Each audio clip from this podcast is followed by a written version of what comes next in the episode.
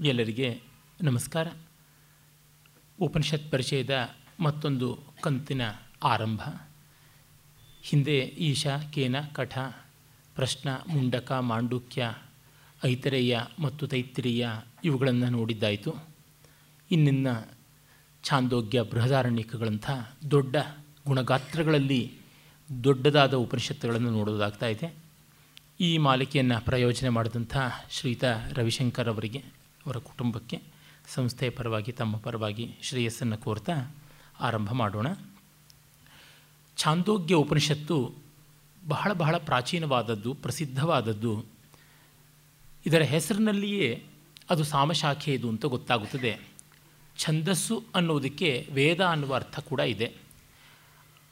ಛಂದಸಃ ಇದಂ ಛಾಂದಸಂ ಅಂತ ಛಾಂದಸರು ಅಂತಲೇ ವೇದಾಭ್ಯಾಸ ಮಾಡಿದವರಿಗೆ ಒಂದು ನಿಂದಾರ್ಥಕವಾದ ಹೆಸರನ್ನು ಕೂಡ ಬಳಸೋದುಂಟು. ಶುಷ್ಕ ಛಾಂದಸರು ಅಂತೆಲ್ಲ ಕರೆಯುವಂಥ ರೀತಿಯಲ್ಲಿ. ಆದರೆ ಸಾಮಗಾನಕ್ಕೆ ವಿಶೇಷವಾಗಿ ಈ ಛಂದೋಗ, ಛಂದಸಿ ಗಚ್ಚತಿ ಇತಿ ಛಂದೋಗ ಅಂತ ಸಾಮಗಾನ ಮಾಡುವವರು ಛಂದಸ್ಸಿನಲ್ಲಿ ತಜ್ಞರಾಗಿದ್ದಾರೆ. ಅದರೊಳಗೆ ತಮ್ಮ ಬದುಕನ್ನು ಕಳೆಯೋದಕ್ಕೆ ಇಷ್ಟಪಡ್ತಾರೆ, ಅಲ್ಲಿ ಪ್ರವೇಶ ಮಾಡ್ತಾರೆ ಅನ್ನುವ ಅರ್ಥದಲ್ಲಿ ಛಂದೋಗರು ಅಂತ. ಅವರಿಗೆ ಸಂಬಂಧಪಟ್ಟ ಉಪನಿಷತ್ತಾದ್ದರಿಂದ ಛಾಂದೋಗ್ಯ ಅನ್ನುವ ಹೆಸರು ಬಂತು ಅಂತ. ಅಂದರೆ ಛಂದಸ್ಸು ಅನ್ನುವುದಕ್ಕೆ ಅನೇಕ ಅರ್ಥ ಉಂಟು ಛದಿರೂರ್ಜಾಯಾಮ್ ಆಹ್ಲಾದೆ, ಆಚ್ಛಾದನೆ ಅಂತೆಲ್ಲ ಅರ್ಥ ಉಂಟು ಊರ್ಜಾಯಾಮ್ ಅಂದರೆ ಒಂದು ಚೈತನ್ಯ, ಉತ್ಸಾಹ, ಉಲ್ಲಾಸ, ಸಂತೋಷವನ್ನು ತಂದುಕೊಡುವುದು. ಮತ್ತು ಅದಕ್ಕೆ ಆವರಣ, ಆಚ್ಛಾದನ, ಮರೆ ಮಾಡುವಂಥದ್ದು, ಅಂದರೆ ಕೊರತೆಯನ್ನು ತುಂಬಿಕೊಡುವಂಥದ್ದು. ಆ ಅರ್ಥದಲ್ಲದೆ ವೇದಕ್ಕೆ ನಮ್ಮನ್ನು ಕಾಪಾಡುವಂಥದ್ದು, ರಕ್ಷಣೆ ಮಾಡುವಂಥದ್ದು ಅನ್ನುವ ಅರ್ಥವನ್ನು ಕೂಡ ಕೊಡ್ತಾರೆ. ಊರ್ಜಾ, ಎನರ್ಜಿ, ಅದು ಒಂದು ಉತ್ಸಾಹವನ್ನು ಉಂಟು ಮಾಡುತ್ತದೆ. ಆಹ್ಲಾದ, ಆನಂದವನ್ನು ಕೊಡುತ್ತದೆ. ರಸ ಅದನ್ನು ಉಂಟು ಮಾಡುತ್ತದೆ ಅಂತ. ಹೀಗೆ ಎಲ್ಲ ಅರ್ಥಗಳನ್ನು ಸಾಮಕ್ಕೆ ಹೊಂದಿಸ್ತಾರೆ. ಸಾಮ ವಸ್ತುತಃ ಗಾನಮಯವಾದದ್ದು. ಗಾನ ಯಾರಿಗೆ ಸಂತೋಷ ಕೊಡೋಲ್ಲ. ಮತ್ತು ಗಾನ ಯಾವ ಕೊರತೆಯನ್ನು ತುಂಬಿಕೊಡುವಂಥದ್ದಾಗುತ್ತದೆ ಅದಕ್ಕೆ ಎಷ್ಟೋ ಜನ ತುಂಬ ನೀರಸವಾದ ಕವಿತೆಯನ್ನು ಸರಸವಾದ ಗಾನದ ಮೂಲಕ ರಮಣೀಯವಾಗಿ ಮಾಡಿಬಿಡ್ತಾರೆ. ಈಚೆಗೆ ಯಾರೋ ಒಬ್ಬರು ತುಂಬ ಸಜ್ಜನರಾದವರು, ಸಹೃದಯರು ನವರಾತ್ರದ ಸಂದರ್ಭದಲ್ಲಿ ಕೆಲವೊಂದು ದೇವಿ ಪರವಾದ ಕೃತಿಗಳನ್ನು ಹಾಡಿಸ್ಬೇಕು, ಅದಕ್ಕೆ ನೀವು ವಿವರಣೆ ಕೊಡಬೇಕು ಅಂದರು. ಕೃತಿಗಳು ಸಂಗೀತ ಅವೆಲ್ಲ ಚೆನ್ನಾಗಿರ್ತದೆ ಆದರೆ ವಿವರಣೆ ಕೊಡಲಾಗದಷ್ಟು ನೀರಸವಾಗಿರುತ್ತವೆ ರಚನೆಗಳು. ಏನು ಮಾಡುವುದು ನನಗೆ ಬಹಳ ಕಷ್ಟವಾಗುತ್ತದೆ. ಎಲ್ಲಿ ನೈರಸ್ಯ ಬರುತ್ತದೋ ನನಗೆ ವೈರಸ್ಯ ಉಂಟಾಗುತ್ತದೆ. ಎಲ್ಲಿ ವೈರಸ್ಯ ಬರುತ್ತದೋ ನನಗೆ ನಖಶಿಕಾಂತ ಕೋಪ ಆವರಿಸಿಕೊಂಡು ಯಾರನ್ನು ಯಾವಾಗ ಬೈತೀನಿ ಅಂತ ಗೊತ್ತಾಗೋಲ್ಲ. ನವರಾತ್ರದ ಅಧಿದೇವತೆಯಿಂದ ಮೊದಲುಗೊಂಡು ಅದನ್ನು ಮಾಡಿಸುವವರೆಗೂ ನಾಲಿಗೆ ಹೇಗಂದರೆ ಹಾಗೆ ಹರಿದು ಬಿಡುತ್ತದೆ. ಹೀಗಾಗಿ ಉಭಯರಿಗೂ ಶ್ರೇಯಸ್ಸು ನಾನು ಬರದೇ ಇರತಕ್ಕಂಥದ್ದು ಅಂತಂದೆ. ಅಂದರೆ ಆ ಗಾನ ಮಾಧುರ್ಯದಿಂದ ಎಷ್ಟೇ ಕೊರತೆ ಇದ್ದರೂ ತುಂಬಿಕೊಡುವಂಥದ್ದು ಮತ್ತು ಆ ಮೂಲಕವಾಗಿ ಏಕಾಗ್ರತೆ, ತನ್ಮಯತೆ ನಮಗೆ ಉಂಟಾಗುತ್ತದೆ. ಎಲ್ಲ ಅನುಕೂಲಗಳಿರುವುದರಿಂದ ಗಾನಕ್ಕೆ ಹೆಚ್ಚಿನ ಬೆಲೆ ಬಂದು ಸಾಮವೇದ ಪ್ರತಿಷ್ಠಿತವಾಯಿತು. ಭಗವದ್ಗೀತೆಯಲ್ಲಿ ಶ್ರೀಕೃಷ್ಣ ವೇದಾನಾಂ ಸಾಮವೇದೋಸ್ಮಿ ಅಂತ ಹೇಳುವ ಮಟ್ಟಕ್ಕೆ ಅದರ ಪ್ರಾಶಸ್ತ್ಯ ಬಂದಿದೆ. ಮತ್ತು ಇದು ಉಪಾಸನಾ ವೇದ ಅಂತ ಕೂಡ ಅದನ್ನು ವಿಶೇಷವಾಗಿ ಹೇಳ್ತಾರೆ. ಯಾಕೆಂದರೆ ಗಾನವೇ ಒಂದು ಉಪಾಸನೆ. ಮತ್ತು ಅದಕ್ಕೆ ಸೇರಿರುವಂತಹ ಈ ಉಪನಿಷತ್ತು ತುಂಬ ಉಪಾಸನೆಗಳಿಂದ ಕೂಡಿದೆ. ಮತ್ತು ಯಾವ ಉಪನಿಷತ್ತಿನಲ್ಲೂ ಇಲ್ಲದೆ ಇರುವಷ್ಟು ಉಪಾಸನೆ. ಉಪಾಸನೆ ಅಂತಂದರೆ ಇನ್ನೇನು ಭಯ ಬೀಳಬೇಕಾಗಿಲ್ಲ. ಭಕ್ತಿ ಅಂತ ಆಮೇಲಿನ ಕಾಲದಲ್ಲಿ ಹೆಚ್ಚು ಪ್ರಚುರವಾದ ಶಬ್ದಕ್ಕೆ ಸಂವಾದಿಯಾದದ್ದು ಅಂತ ಹೇಳ್ಬೋದು. ಭಗವತ್ ಸಮಕ್ಷತಾ ಸಿದ್ಧಿ ಅಂತ ಡಿ ವಿ ಜಿಯವರು ತಮ್ಮ ಜೀವನ ಧರ್ಮ ಯೋಗದಲ್ಲಿ ಹೇಳ್ತಾರೆ. Feeling the proximity of the lord ಅಂತ. ಆ ಸಾನ್ನಿಧ್ಯವನ್ನು ಮತ್ತೆ ಮತ್ತೆ ಅನುಭವಿಸುವಂತೆ ಮಾಡಿಕೊಳ್ತಕ್ಕಂಥದ್ದು ಉಪ ಹತ್ತಿರದಲ್ಲಿ ಆಸನ ಕುಳಿತುಕೊಳ್ಳೋದು. ಅಂದರೆ ಉನ್ನತವಾದದ್ದರ ದೊಡ್ಡದರ ಸಾಮೀಪ್ಯವನ್ನು, ನೈಕಟ್ಯವನ್ನು ಅನುಭವಿಸುವಂಥದ್ದು ಅನ್ನುವ ಅರ್ಥ. ಇನ್ನು ಈ ಉಪನಿಷತ್ತಿಗೆ ಯಾವ ಶಾಖೆಯನ್ನು ಹೊಂದಿಸೋಣ ಅನ್ನುವುದು ದೊಡ್ಡ ಪ್ರಶ್ನೆ. ಅನೇಕ ಶಾಖೆಗಳಿದ್ದದ್ದು ಸಹಸ್ರವರ್ತ್ಮ ಸಾಮವೇದ ಅಂತಲೇ ಪತಂಜಲಿಗಳ ಮಹಾಭಾಷ್ಯದಲ್ಲಿ ಬರುತ್ತದೆ. ಸಾವಿರ ಶಾಖೆಗಳು ಅಂತ. ಅಂದರೆ ಅಸಂಖ್ಯ ಶಾಖೆಗಳಲ್ಲಿದ್ದುವು. ಗಾನಕ್ರಮ ಆಗಿದ್ದರಿಂದಲೇ ಪಾಠಭೇದಗಳು ಕೂಡ ಬೇಕಾದಂತೆ ಇದ್ದದ್ದು ಹೌದು ಅಂತ ಗೊತ್ತಾಗುತ್ತದೆ. ಈ ಹೊತ್ತು ರಾಣಾಯನಿಯ ಶಾಖೆ ಕೌತುಮ ಮತ್ತು ಜೈ, ಪೈಂಗಿ ಅಂತ ಮತ್ತೊಂದು ಲುಪ್ತ ಶಾಖೆ ಇದೆ. ಈ ಮೂರು ಶಾಖೆಗಳಲ್ಲಿ ಯಾವುದೋ ಒಂದಕ್ಕೆ ಸೇರಿರಬಹುದು ಅಥವಾ ಮೂರು ಶಾಖೆಗಳ ಕೆಲವೊಂದಿಷ್ಟು ಅಂಶಗಳು ಸೇರಿರಬಹುದು ಈ ಉಪನಿಷತ್ತಿನಲ್ಲಿ ಅಂತ ವಿದ್ವಾಂಸರು ಅಭಿಪ್ರಾಯ ಪಡ್ತಾರೆ ಏನೆಂದರೆ ಶಾಖೆಗಳು ಅಂತಂದರೆ ಪಾಠಭೇದಗಳು ಅಂತಷ್ಟೇ ಅರ್ಥ. ಪಾಠಭೇದಗಳಂದರೆ ಅಲ್ಲಿ ಇಲ್ಲಿ ಒಂದು ಪದ, ಎರಡು ಪದ ಹೀಗೆ ವ್ಯತ್ಯಾಸವಾಗಿರುತ್ತದೆ. ತುಂಬ ದೊಡ್ಡ ಲೋಪ ಇರೋಲ್ಲ. ಎಷ್ಟೋ ಬಾರಿ ಆನುಪೂರ್ವಿಯಲ್ಲಿ ವ್ಯತ್ಯಾಸ ಆಗಿರುವಂಥದ್ದು ನಾವು ನೋಡ್ತೀವಿ. ಈ ರೀತಿಯಾದ ಕಾರಣ ನಷ್ಟ ಏನೂ ಇಲ್ಲ, ತುಂಬ ದೊಡ್ಡ ನಷ್ಟ ಏನೂ ಇಲ್ಲ. ನಾನು ಹಿಂದಿಯೇ ಆ ವಿಷಯಗಳನ್ನೆಲ್ಲ ಹೇಳಿದ್ದೆ. ಶಾಖಾ ಲುಪ್ತಿಯಿಂದ ತುಂಬ ದೊಡ್ಡ ನಷ್ಟ ಏನೂ ಆಗುವಂಥದ್ದಲ್ಲ. ಯಾವುದೋ ಕೆಲವೊಂದು ಪದಗಳ ಆನುಪೂರ್ವಿಯಲ್ಲಿ ವ್ಯತ್ಯಾಸ ಗಾನದ ವ್ಯತ್ಯಾಸ ಆಗಿದ್ದಿರಬಹುದೇ ಹೊರತು ಮತ್ತಿನ್ಯಾವುದು ಅಲ್ಲ ಅಂತ ಗೊತ್ತಾಗುತ್ತದೆ.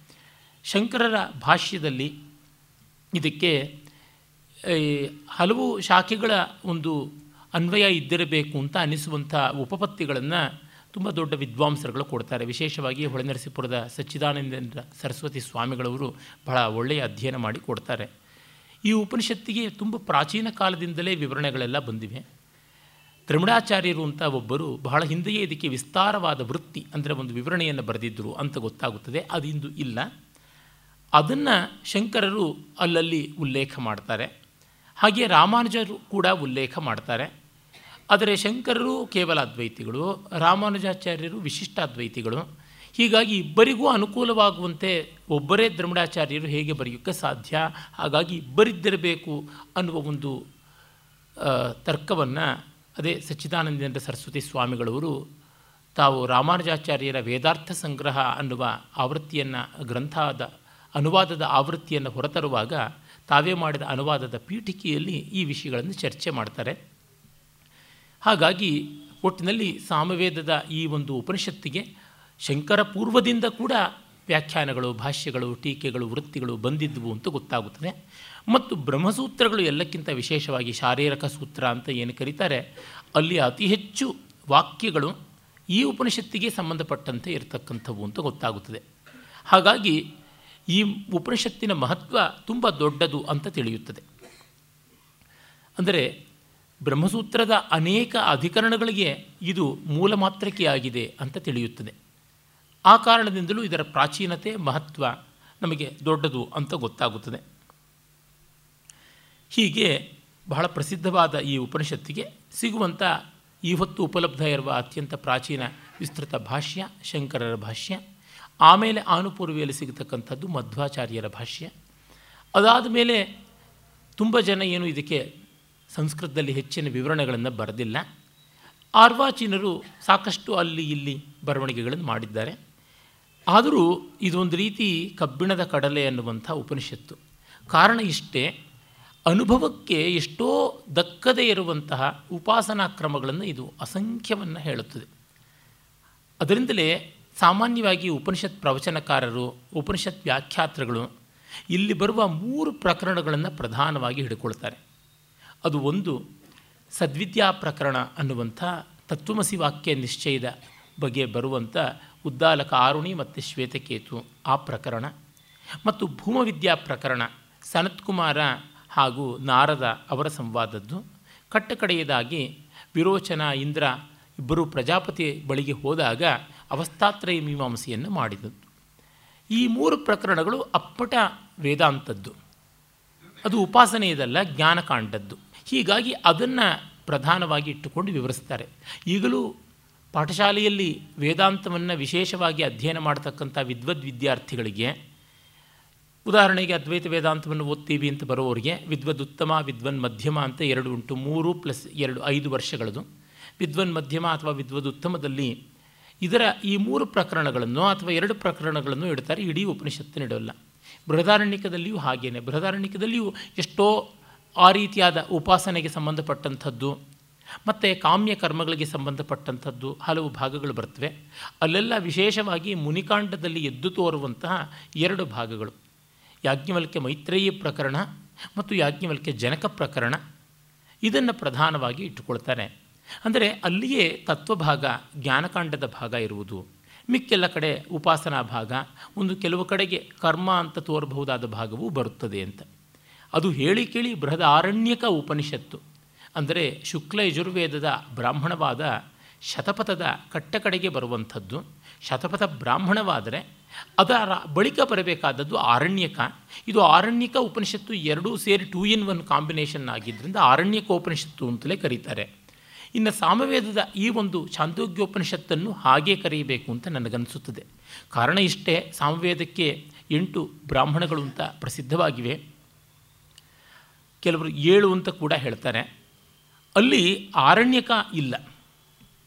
ಅದು ಷಡ್ವಿಂಶ ಬ್ರಾಹ್ಮಣ ಇರ್ಬೋದು, ಪಂಚವಿಂಶ ಬ್ರಾಹ್ಮಣ ಇರ್ಬೋದು, ದೈವತ ಬ್ರಾಹ್ಮಣ ಇರ್ಬೋದು, ಮಂತ್ರ ಬ್ರಾಹ್ಮಣ ಇರ್ಬೋದು, ತಾಂಡ್ಯ ಮಹಾಬ್ರಾಹ್ಮಣ ಇರ್ಬೋದು, ವಂಶ ಬ್ರಾಹ್ಮಣ ಇವೆಲ್ಲ ನೋಡಿದಾಗ ಕೊನೆಯಲ್ಲಿ ಬರಬೇಕಾದ ಆರಣ್ಯಕ ಅಲ್ಲೆಲ್ಲಿಯೂ ಇಲ್ಲ. ಹಾಗಾಗಿ ಉಪಾಸನಾ ಪ್ರಾಧಾನ್ಯವನ್ನು ವಹಿಸಿಕೊಂಡ ಆರಣ್ಯಕವು ಮತ್ತು ತತ್ವಚಿಂತನೆಯ ಜ್ಞಾನಕಾಂಡಕ್ಕೆ ಪ್ರತಿನಿಧಿಯಾದ ಉಪನಿಷತ್ತು ಇಲ್ಲಿ ಸೇರಿಕೊಂಡಿದೆ. ಆ ಗಾತ್ರವೂ ಅದರಿಂದಲೇ ಆಗಿದೆ ಮತ್ತು ಅದರ ಕಾಠಿಣ್ಯ ಕೂಡ ಅದರಿಂದಲೇ ಆಗಿದೆ. ಈ ಕಾರಣದಿಂದ ಇದನ್ನು ಕೂಡ ಒಂದು ರೀತಿ ಅರಣ್ಯಕೋಪನಿಷತ್ತು ಅಂತಲೇ ಕರೆಯಬೇಕು ಅಂತ ಗೊತ್ತಾಗುತ್ತದೆ. ಈಗ ಒಂದು ಪ್ರಶ್ನೆ ಬರಬಹುದು. ಅತ್ಯಂತ ಗಹನವಾದದ್ದು ಕಠಿಣವಾದದ್ದು ಜ್ಞಾನ, ಜ್ಞಾನಕಾಂಡ.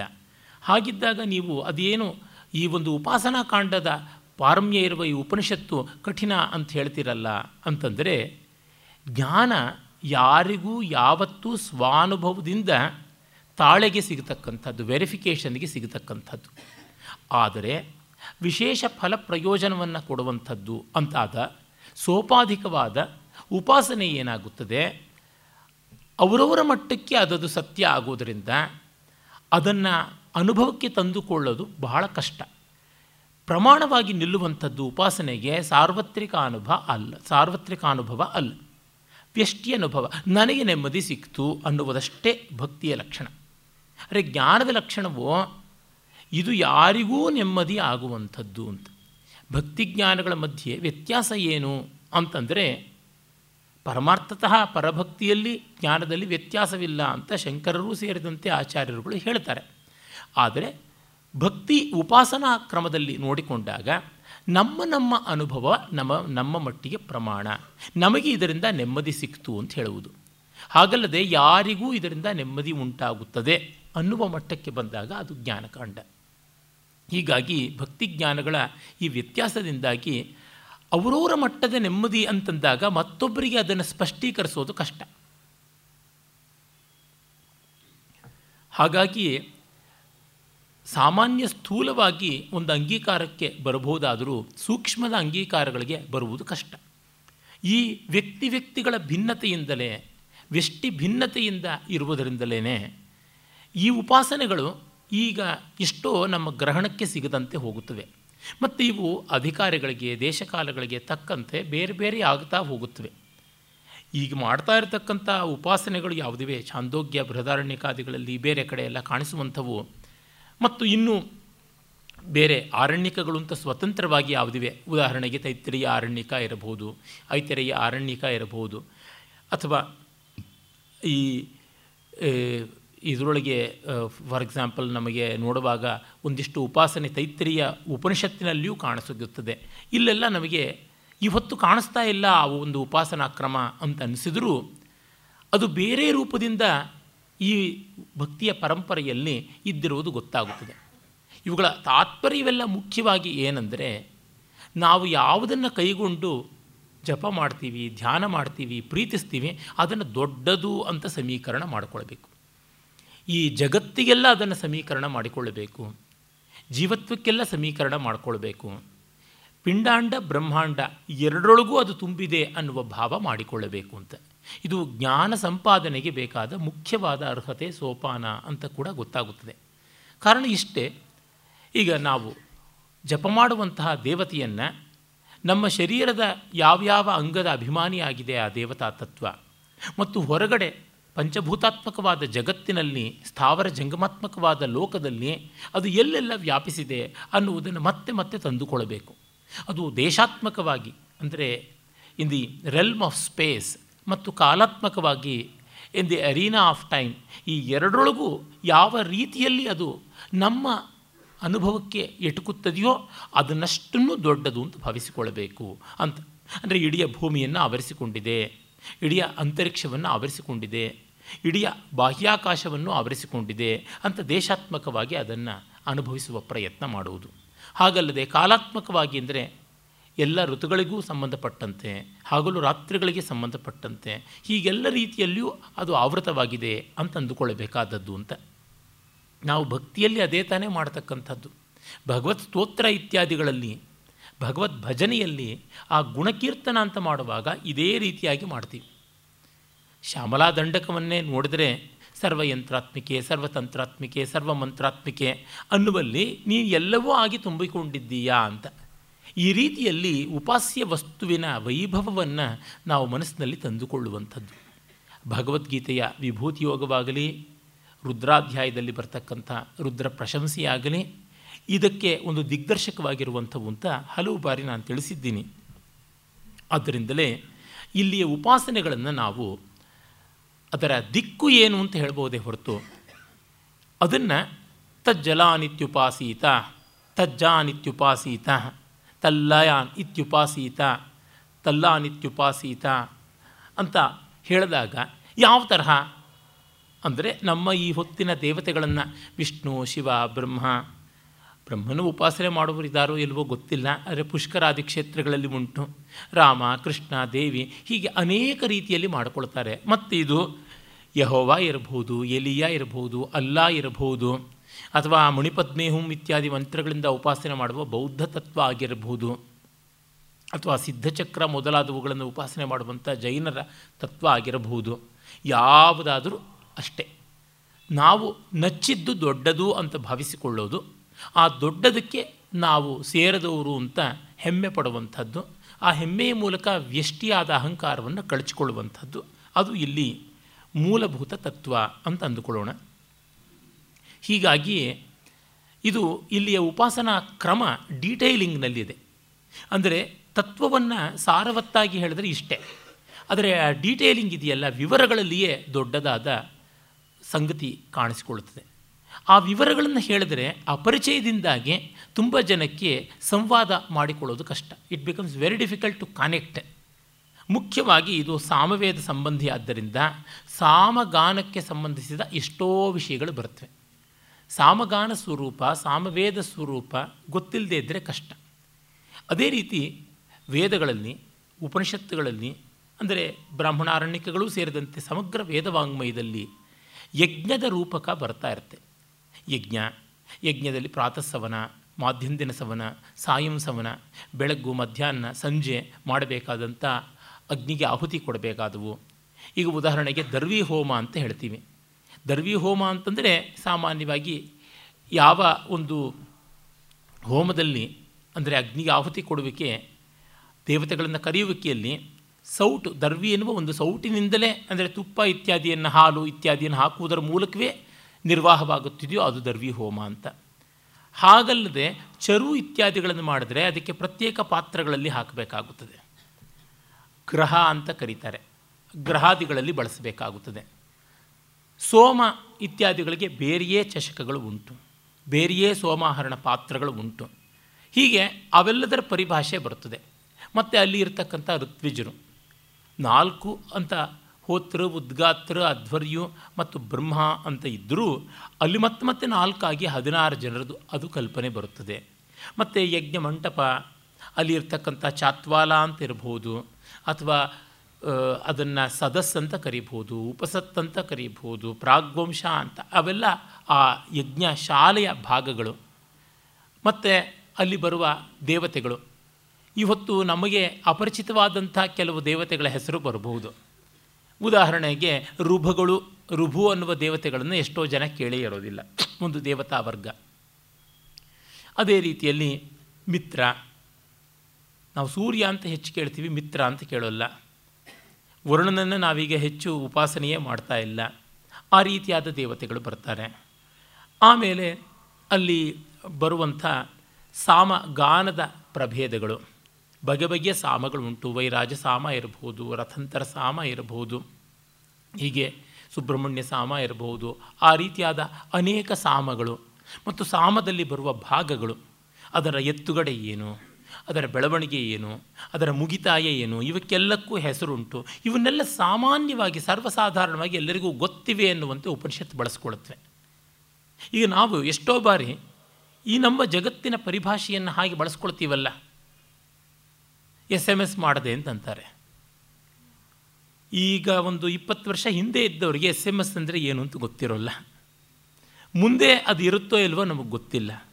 ಈ ಥರ ಪ್ರತಿಯೊಂದು ಆ ಸಮುದಾಯಕ್ಕೆ ಸಂಬಂಧಪಟ್ಟ ತತ್ಕಾಲದ ಪರಿಭಾಷೆಗಳು ಇವು ಹೆಚ್ಚಾಗಿರುತ್ತೆ. ಹೀಗಾಗಿ ಅವುಗಳ ಹಿನ್ನೆಲೆ ಇಲ್ಲದೇ ಇದ್ದರೆ ಈ ಉಪಾಸನೆಗಳ ವಿವರಗಳು ಅರ್ಥವಾಗೋಲ್ಲ. ಇಷ್ಟೆಲ್ಲ ಕಷ್ಟಪಟ್ಟರು ಕಡೆಗೆ ಭಗವದ್ಭಕ್ತಿ ಅನ್ನೋದು ಇಟ್ಕೊಳ್ಬೇಕು ಅನ್ನೋ ಒಂದು ವಾಕ್ಯಕ್ಕೆ ಮುಗಿಯುವಾಗ ಇವನ್ನೆಲ್ಲ ಹುಲ್ಲಹಗ್ಗ ಹೊಸೆಯೋದು ಯಾಕೆ ಅಂತ ಎಷ್ಟೋ ಜನ ಇವುಗಳ ಬಗ್ಗೆ ಮಾತಾಡೋದೇ ಇಲ್ಲ. ಹೀಗೆ ಈ ರೀತಿಯಾದ ಉಪಾಸನಾ ಭೂಯಿಷ್ಠವಾದ ಉಪನಿಷತ್ತುಗಳನ್ನು ಹೇಳುವಲ್ಲಿ ಸಮಸ್ಯೆ ಉಂಟು. ಆದರೆ ಅಲ್ಲಲ್ಲಲ್ಲಿ ಅದ್ಭುತವಾದ ಅಂತರ್ದೃಷ್ಟಿಯ ಹೊಳಹಿನ ಸಾರ್ವತ್ರಿಕವಾದ ಉಕ್ತಿಗಳು, ಉದ್ಗಾರಗಳು ಮಿಂಚಿ ಮೆರೆಯುತ್ತವೆ.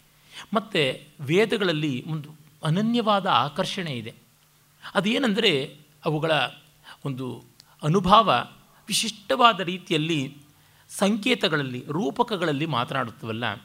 ಆ ರೂಪಕಗಳು ಸಾರ್ವತ್ರಿಕವಾದಷ್ಟು ಆಕರ್ಷಕವಾಗುತ್ತವೆ.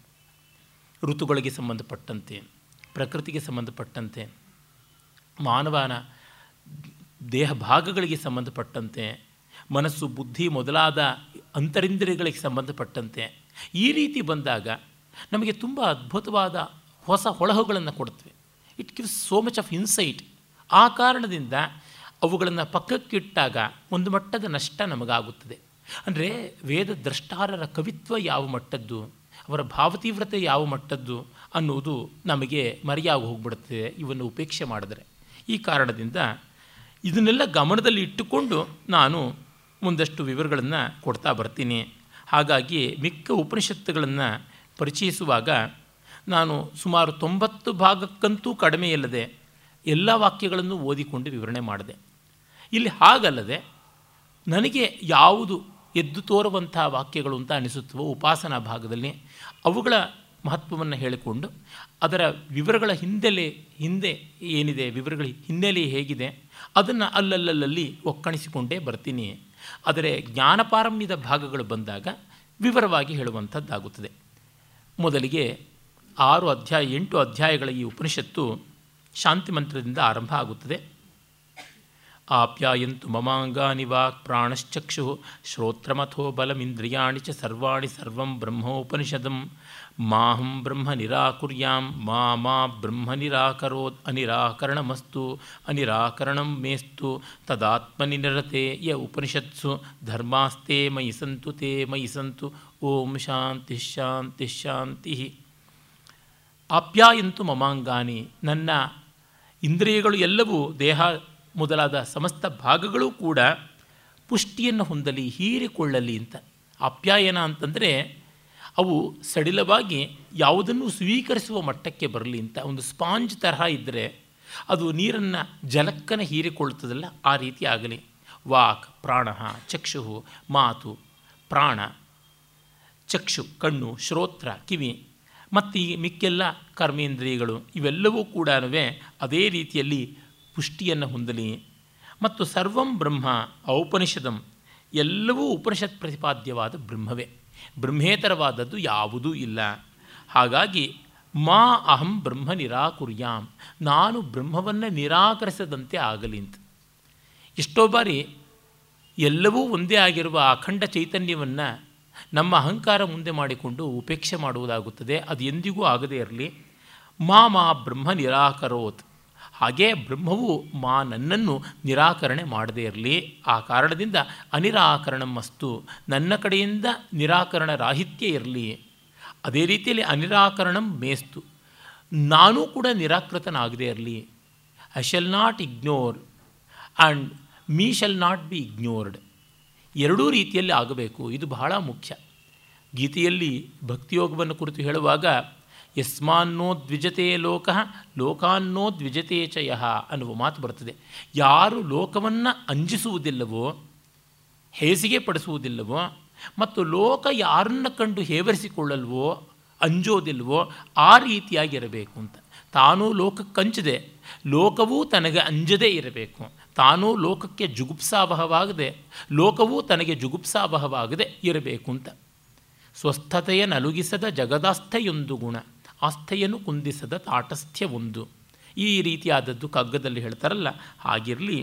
ಆ ಕಾರಣದಿಂದ ಉಪನಿಷತ್ಸು ಉಪನಿಷತ್ತುಗಳಲ್ಲಿರುವ ಧರ್ಮ ಯಾವ ಧರ್ಮ ಮೌಲ್ಯಗಳು ಇವೆಯೋ, ಯಾವ ತಾಳಿಕೆಯ ಬಾಳಿಕೆಯ ಗುಣಗಳು ಧಾರಣಾ ಧರ್ಮ ಇತ್ಯಾಹು ಅಂತಾರಲ್ಲ, ಅದು ಉಂಟಲ್ಲ, ಅವೆಲ್ಲವೂ ಮೈಸಂತು ನನ್ನಲ್ಲಿ ಬರಲಿ. ಅಂದರೆ ಉಪನಿಷತ್ತು ಯಾವುದನ್ನು ಪ್ರತಿಪಾದನೆ ಮಾಡಕ್ಕೆ ಹೊರಟಿದೆಯೋ, ಆ ಪ್ರತಿಪಾದ್ಯಾಂಶಗಳು ನನ್ನಲ್ಲಿ ಮೈದುಂಬಿಕೊಳ್ಳಲಿ ಅಂತ ಹೇಳಿ ಆರಂಭ ಮಾಡುತ್ತದೆ. ಇಲ್ಲಿ ಮುಖ್ಯವಾಗಿ ಓಂಕಾರದ ಉಪಾಸನೆ ಮೊದಲಿಗೆ ಬರುತ್ತದೆ.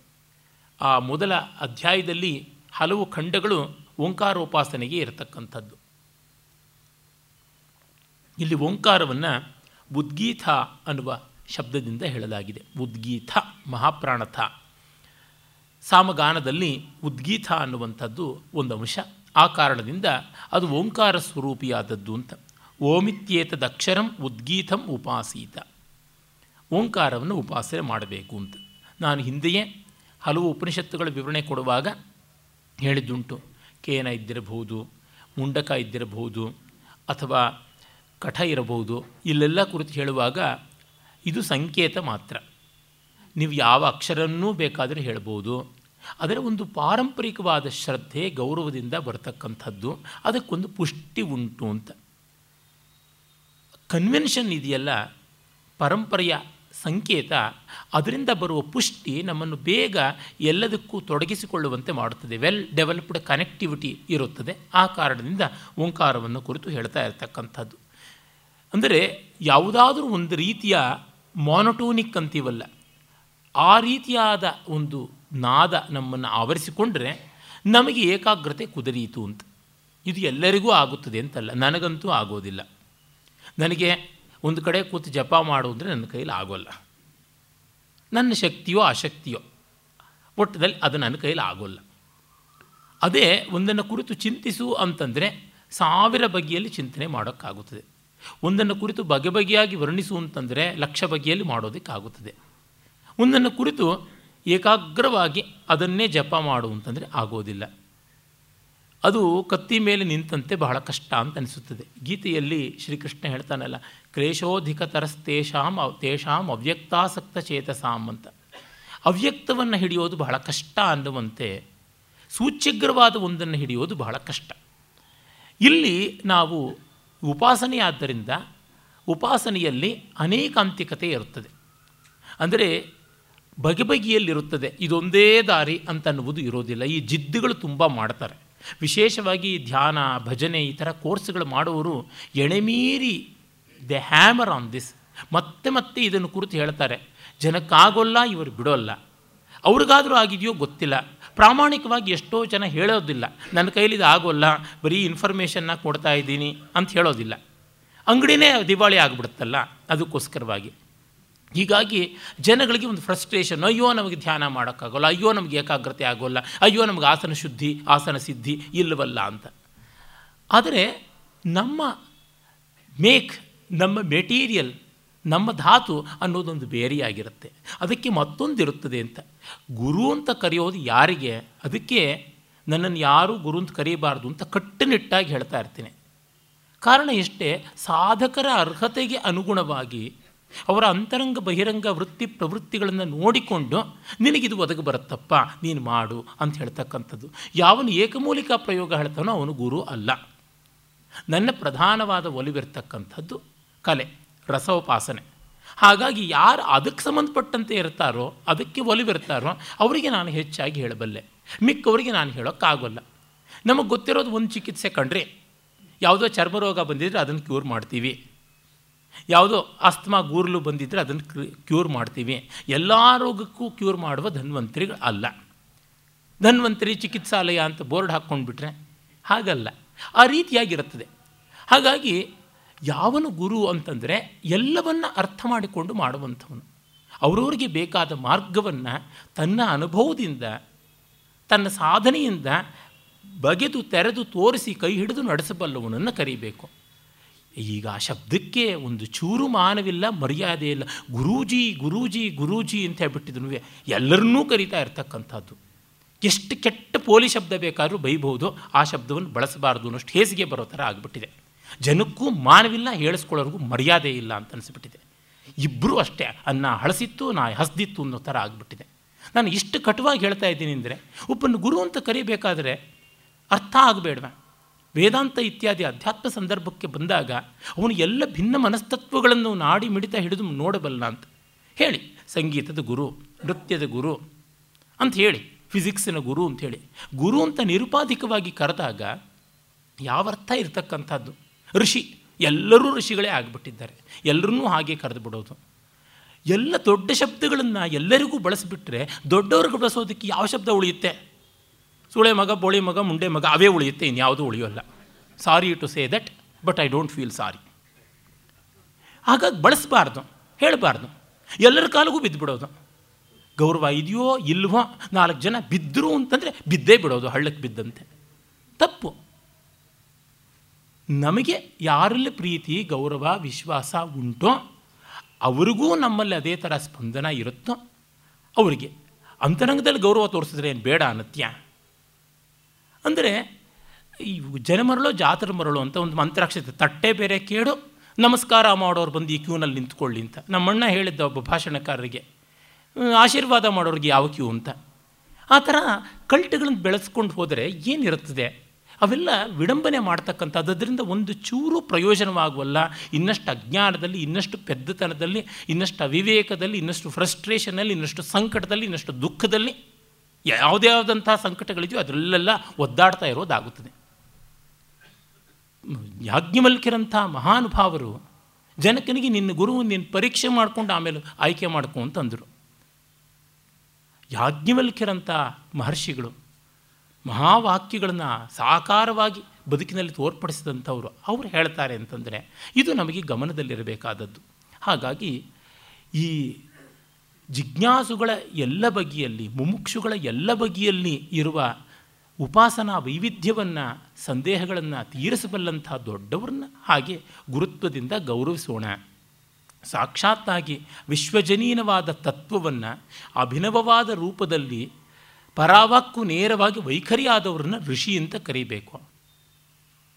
ಏನೋ ಒಂದು ಹೆಸರು ಬೇಕಾಗಿತ್ತು, ಜನಕ್ಕೆ ಟೋಪಿ ಹಾಕೋದಕ್ಕೆ ಇಟ್ಕೊಂಡ್ಬಿಟ್ಟ. ಋಷಿ ಪ್ರಭಾಕರಂತೆ ಖುಷಿ ಪ್ರಭಾಕರಂತೆ ಅಂತ ಏನು ಮಾನ ಇಲ್ಲ, ಮರ್ಯಾದೆ ಇಲ್ಲ. ಮಹರ್ಷಿ, ಬ್ರಹ್ಮರ್ಷಿ ಅಂತೆಲ್ಲನೂ ಇಟ್ಕೊಂಡ್ಬಿಡ್ತಾರೆ. ತಮಗೆ ತಾವೇ ಕರ್ಕೊಂಡ್ಬಿಡ್ತಾರೆ. ಅವು ಭಾಳ ಭಾಳ ತಪ್ಪು. ಅವ್ರು ಕರೆದ್ರು, ಇವ್ರು ಕೊಂಡಾಡೋಕ್ಕೆ ಶುರು ಮಾಡಿದ್ರು. ಈ ಥರದ್ದು ಆಗ್ಬಿಡ್ತದೆ. ಯಾರೂ ಆ ಥರದ ಹಳ್ಳಗಳಿಗೆ ಬೀಳಬೇಡಿ. ಸನಾತನ ಧರ್ಮದ ನಾಚಿಗೇಡಿನತನ ಯಾತಕ್ಕೆ ನಾನು ಹೇಳ್ತೀನಿ ಅಂತಂದರೆ,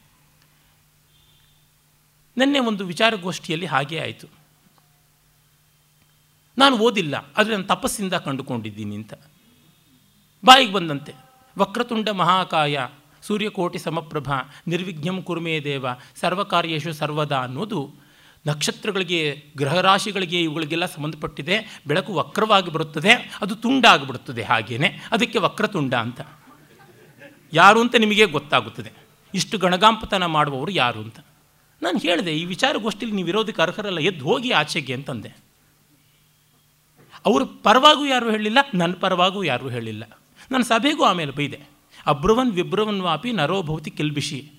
ಸಭೆಗೆ ಹೋಗಬಾರ್ದು, ಹೋದ್ಮೇಲೆ ಎಡವಟ್ಟು ಸಹಿಸ್ಕೊಂಡಿರಬಾರ್ದು. ತಪ್ಪು ಹೇಳಿದ್ರೂ ತಪ್ಪಾಗುತ್ತದೆ, ಬಾಯಿ ಮುಚ್ಕೊಂಡಿದ್ರು ತಪ್ಪಾಗುತ್ತದೆ ಅಂತ. ವಿದ್ವದ್ಗೋಷ್ಠಿ ಅಂತಂದರೆ ಒಂದು ಗೌರವವನ್ನು ಕಾಪಾಡಬೇಡ ನಾವು ಕಾಪಾಡದೇ ಇದ್ದರೆ ದೇವತೆಗಳ ಮರ್ಯಾದೆನ, ಅವು ನಮ್ಮನ್ನು ಕಾಪಾಡತ್ವ್ಯಾ ಈ ರೀತಿಯಾದದ್ದು. ಹೀಗೆ ಹೇಳಿದ್ರೆ ತದಾರಮ್ಯ ನಾಟಕದಲ್ಲಿ ಬರ್ತದೆ ಆದಿಮೂರ್ತಿ ಮಾಡ್ತಾನೆ.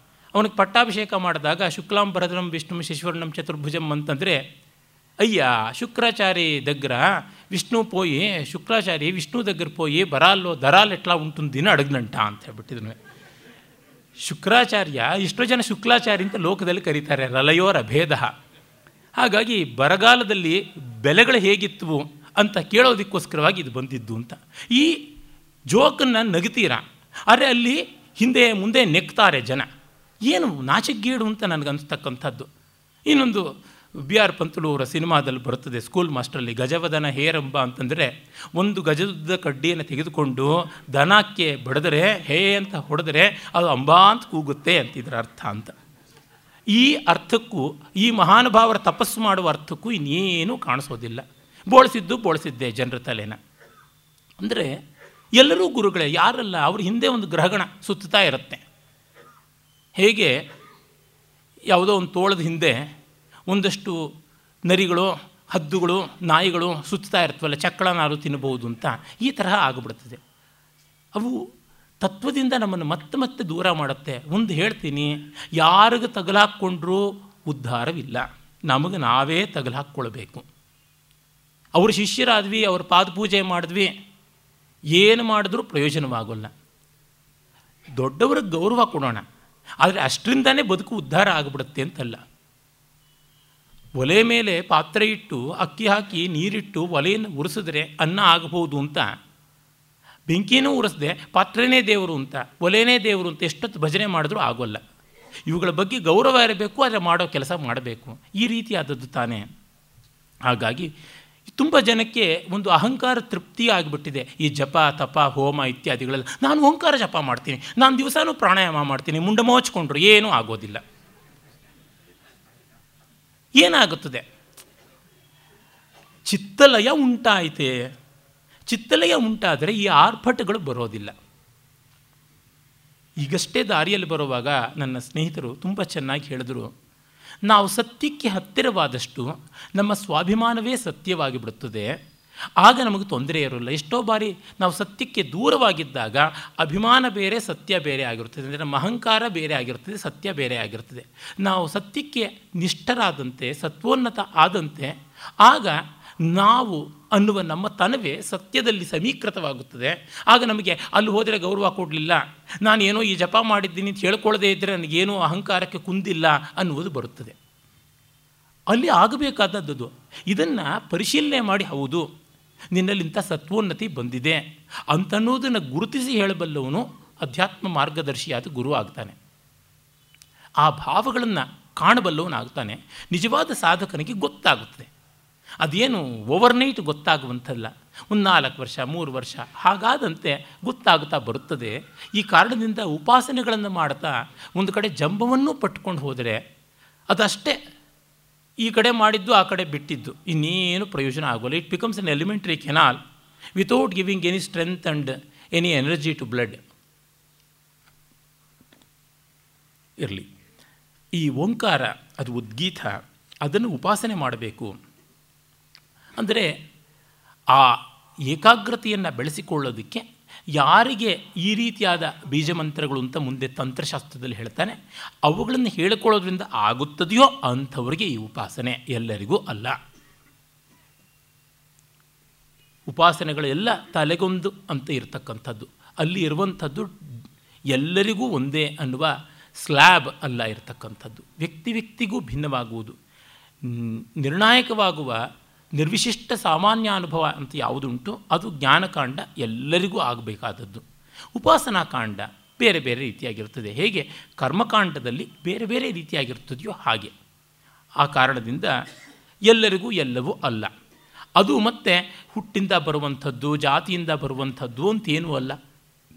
ಅವರವರ ಮೆಂಟಲ್ ಆ್ಯಂಡ್ ಫಿಸಿಕಲ್ ಮೇಕಪ್ ಅದರಿಂದ ಗೊತ್ತಾಗತಕ್ಕಂಥದ್ದು. ಮತ್ತು ಅದಕ್ಕೆ ಎಷ್ಟೋ ಅಂಶಗಳಿರುತ್ತದೆ. ಅವರ ಪರಿಸರ ಆಗಿರುತ್ತದೆ.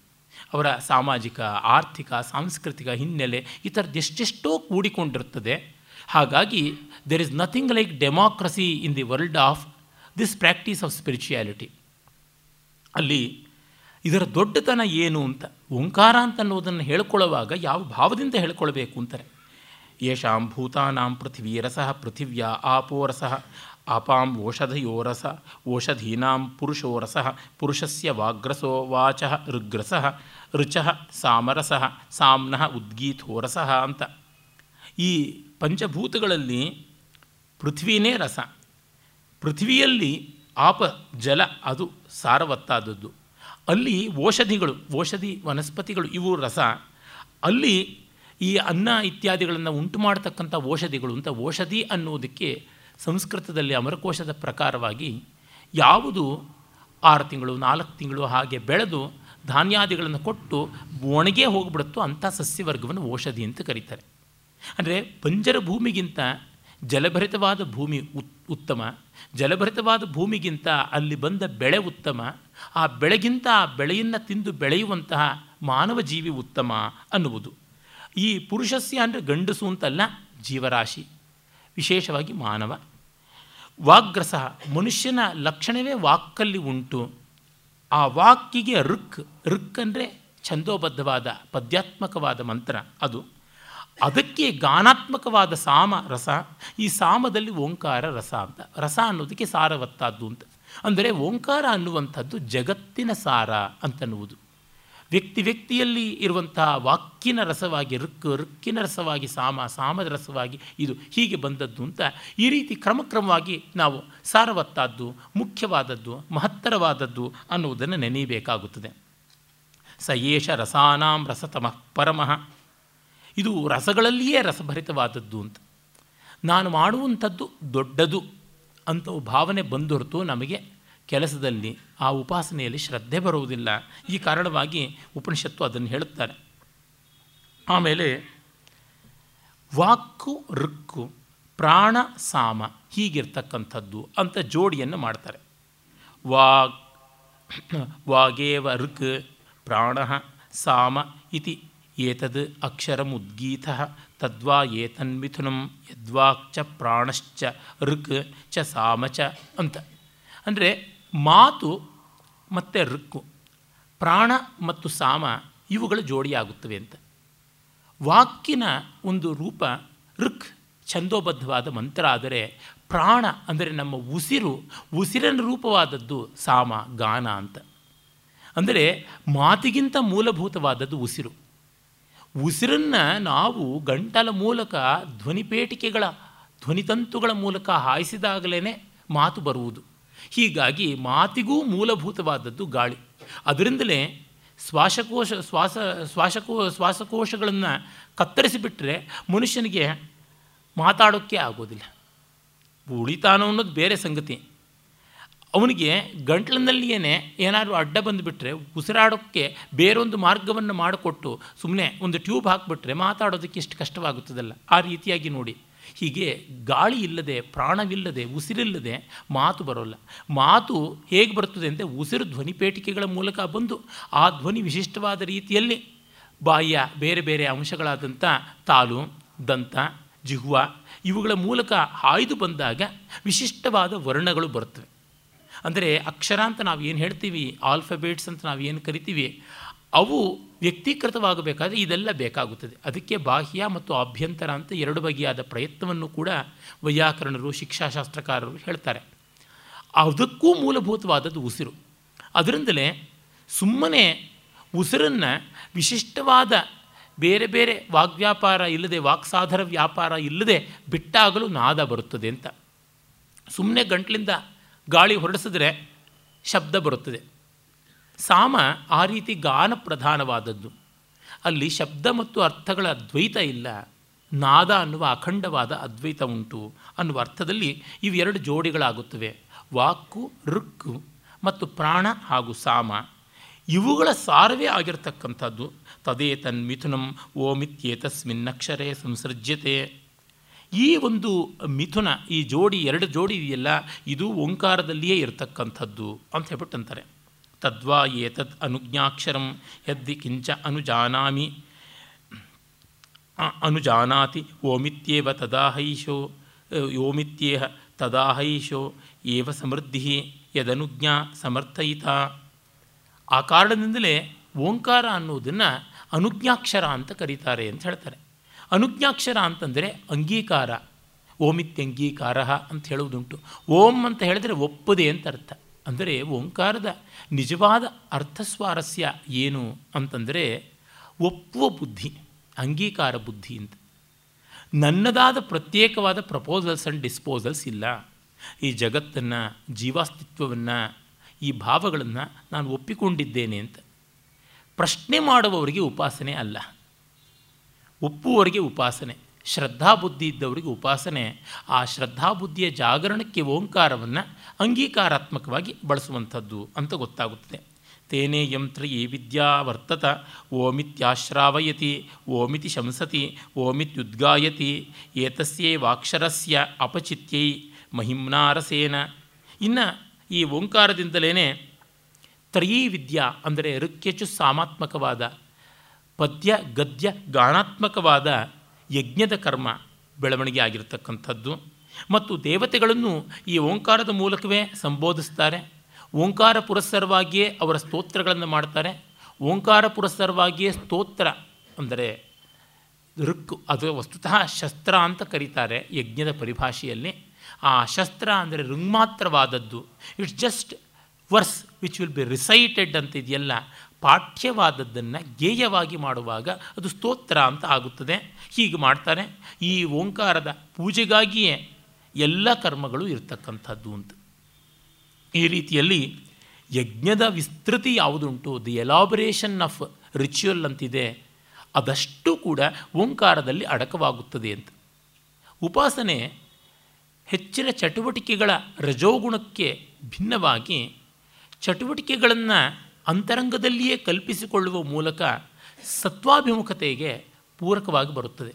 ಆ ಕಾರಣದಿಂದಲೇ ನಮಗೆ ಗೊತ್ತಿರುವಂತೆ ಸಂಹಿತಾ ಬ್ರಾಹ್ಮಣ ಆರಣ್ಯಕಗಳಲ್ಲಿ ರಜೋಗುಣಾತ್ಮಕವಾಗಿ ವ್ಯಾಪಕವಾದ ಬಹಿರಂಗದ ಚಟುವಟಿಕೆ ಇರುವ ಕರ್ಮಕಾಂಡೀಯ ಬ್ರಾಹ್ಮಣಕ್ಕಿಂತ ಅಂತರಂಗದಲ್ಲಿ ಅಂತರ್ಯಾಗದ ಕಡೆಗೆ ಹೆಚ್ಚು ಗಮನ ಹೋಗುವಂತೆ ಮಾಡುವ, ಈ ಒಂದು ಮನಃಕಲ್ಪನೆಗೆ ಮಾನಸ ಪೂಜೆಗೆ ಹೆಚ್ಚು ಒತ್ತು ಕೊಡ್ತಕ್ಕಂಥ ಆರಣ್ಯಕ ಭಾಗ ಉಪಾಸನೆ ಅಂತ ಅನಿಸಿಕೊಳ್ತು ಅಂತ. ಮೊದಲೇ ಹೇಳಿದಂತೆ ಇದು ಕೂಡ ಬೃಹದಾರಣ್ಯಕದಂತೆ ಆರಣ್ಯಕೋಪನಿಷತ್ತೇ ಆಗಿದೆ. ಆ ಕಾರಣದಿಂದ ಇಲ್ಲೆಲ್ಲ ಈ ಅಂಶ ಬರುವುದು ಬಹಳ ಸಹಜವಾಗಿದೆ. ಇಲ್ಲಿ ಇದರ ದೊಡ್ಡತನವನ್ನು ಹೇಳೋದಕ್ಕೆ ಯಾವುದಾದ್ರೂ ಒಂದು ಕಥೆಯನ್ನು ತಿಳಿಸಬೇಕಲ್ಲ. ನಮಗೆ ಕಥೆ ಇಲ್ಲದಿದ್ದರೆ ಯಾವುದರ ಸ್ವಾರಸ್ಯವೂ ಮನ ಮುಟ್ಟೋದಿಲ್ಲ. ಅದಕ್ಕಾಗಿ ಒಂದು ಕಥೆಯನ್ನು ಹೇಳುತ್ತದೆ, ಒಂದು ಆಖ್ಯಾಯಿಕೆಯನ್ನು ಹೇಳುತ್ತದೆ. ಅದು ತುಂಬ ಚೆನ್ನಾಗಿದೆ. ದೇವಾಸುರರಿಗೆ ಸಂಗ್ರಾಮವಾಯಿತು. ಎಲ್ಲ ಕಾಲದಲ್ಲೂ ದಾಯಾದ ಕಲಹ ಇದ್ದೇ ಇದ್ದದ್ದು. ಆ ಕಾರಣದಿಂದಲೇ ಕುರುಕ್ಷೇತ್ರದಲ್ಲಿ ಕೌರವ ಪಾಂಡವ ದಾಯಾದ ಕಲಹ ಅಂತ ಯಾವುದಾಯ್ತಲ್ಲ, ಅದಕ್ಕೆ ಬಹಳ ಮುನ್ನವೇ ದೇವಾಸುರ ಸಂಗ್ರಾಮ ಕೂಡ ಅಲ್ಲಿಯೇ ಆಗಿತ್ತು ಅಂತ ಗೊತ್ತಾಗುತ್ತದೆ. ಕೌರವ ಪಾಂಡವರಿಗಾದರೂ ತಂದೆ ತಾಯಿಯಂದರು ಬೇರೆ ಬೇರೆ. ಒಂದೇ ಕುಟುಂಬದವರು, ಅಣ್ಣ ತಮ್ಮಂದಿರ ಮಕ್ಕಳು. ಆದರೆ ದೇವತೆಗಳು ಒಂದೇ ಕುಟುಂಬದ ಒಂದೇ ತಂದೆಯ ಭಿನ್ನ ಭಿನ್ನ ತಾಯಂದಿರ ಮಕ್ಕಳು. ಅಲ್ಲಿಯೇ ಅವರಿಗೆ ಜಗಳ ಬಂತು. ಹಾಗಾಗಿ ಈಗ ನಾನು ಎಷ್ಟೋ ಬಾರಿ ಹೇಳಿದ್ದುಂಟು, ಪಾಣಿಪತ್ ಅಲ್ಲಿ ಸಮೀಪದಲ್ಲಿ ಇರ್ತಕ್ಕಂಥದ್ದು ಕುರುಕ್ಷೇತ್ರಕ್ಕೆ ನಾವು ಒಂದನೇ ಪಾಣಿಪತ್ ಯುದ್ಧ, ಎರಡನೇ ಪಾಣಿಪತ್ ಯುದ್ಧ, ಮೂರನೇ ಪಾಣಿಪತ್ ಯುದ್ಧ ಅಂತ ಹೇಳ್ತೀವಿ. ಅದರ ಹಿಂದೆ ಮೂರು ಪಾಣಿಪತ್ ಯುದ್ಧಗಳಾಗಿವೆ, ಕುರುಕ್ಷೇತ್ರ ಯುದ್ಧಗಳು. ಮೊತ್ತ ಮೊದಲನೆಯದು ದೇವಾಸುರ ಸಂಗ್ರಾಮ. ಎರಡನೆಯದು ದಾಶರಾಜ್ಞ ಸಂಗ್ರಾಮ. ಮೂರನೆಯದು ಕೌರವ ಪಾಂಡವ ಸಂಗ್ರಾಮ. ಇದರ ಮಧ್ಯೆ ಸಣ್ಣದಾಗಿ ಒಂದು ಅವಾಂತರ ಸಂಗ್ರಾಮ ಆಯಿತು. ಅವಾಂತರ ಅಂತಂದರೆ ಇನ್ ಬಿಟ್ವೀನ್ ಅಂತ. ಅದು ತುಂಬ ಮೈನರ್ ಆದದ್ದು. ಭೀಷ್ಮ ಮತ್ತು ಪರಶುರಾಮರಿಗೂ ಕುರುಕ್ಷೇತ್ರದಲ್ಲಿಯೇ ಸಂಗ್ರಾಮ ಆಯಿತು ಅಂತ ಗೊತ್ತಾಗುತ್ತದೆ. ಅದನ್ನು ಬಿಟ್ಟರೆ ಆ ರೀತಿಯಾದ ಮೂರು ಪಾಣಿಪತ್ ಯುದ್ಧಗಳು, ಕುರುಕ್ಷೇತ್ರ ಯುದ್ಧಗಳು ಅಂತ ಅನ್ಬೋದು. ಅದನ್ನು ಹೇಳ್ತಾ ಇದ್ದಾರೆ. ದೇವಾಸುರ ಹವೈಯತ್ರ ಸಂಯೇತಿರ, ಉಭಯೇ ಪ್ರಾಜಾಪತ್ಯಾ ತದ್ದ ದೇವಾಹ ಉದ್ಗೀತ ಮಾಜಕೃಹ ಇಬ್ಬರೂ ಪ್ರಜಾಪತಿಯ ಮಕ್ಕಳು ಪ್ರಾಜಾಪತ್ಯರೇ ಹಾಗಿದ್ದಾಗ ದೇವತೆಗಳು ರಾಕ್ಷಸರನ್ನು ಅಸುರರನ್ನು ಸೋಲಿಸೋದಕ್ಕೆ ಸುರರು ಉದ್ಗೀತ ಅನುಕೂಲವಾಗಿ ಬರುತ್ತದೆ ಅಂತ ಅಂದ್ಕೊಂಡ್ರು ಯಾಕೆ ಅಂತಂದರೆ ಬೇರೆ ಬೇರೆ ರೀತಿಯಿಂದ ಅವರು ಉದ್ಗೀತವನ್ನು ಉಪಾಸನೆ ಮಾಡೋದಕ್ಕೆ ನೋಡಿದ್ರಂತೆ. ಏನು ಮಾಡಿದ್ರು?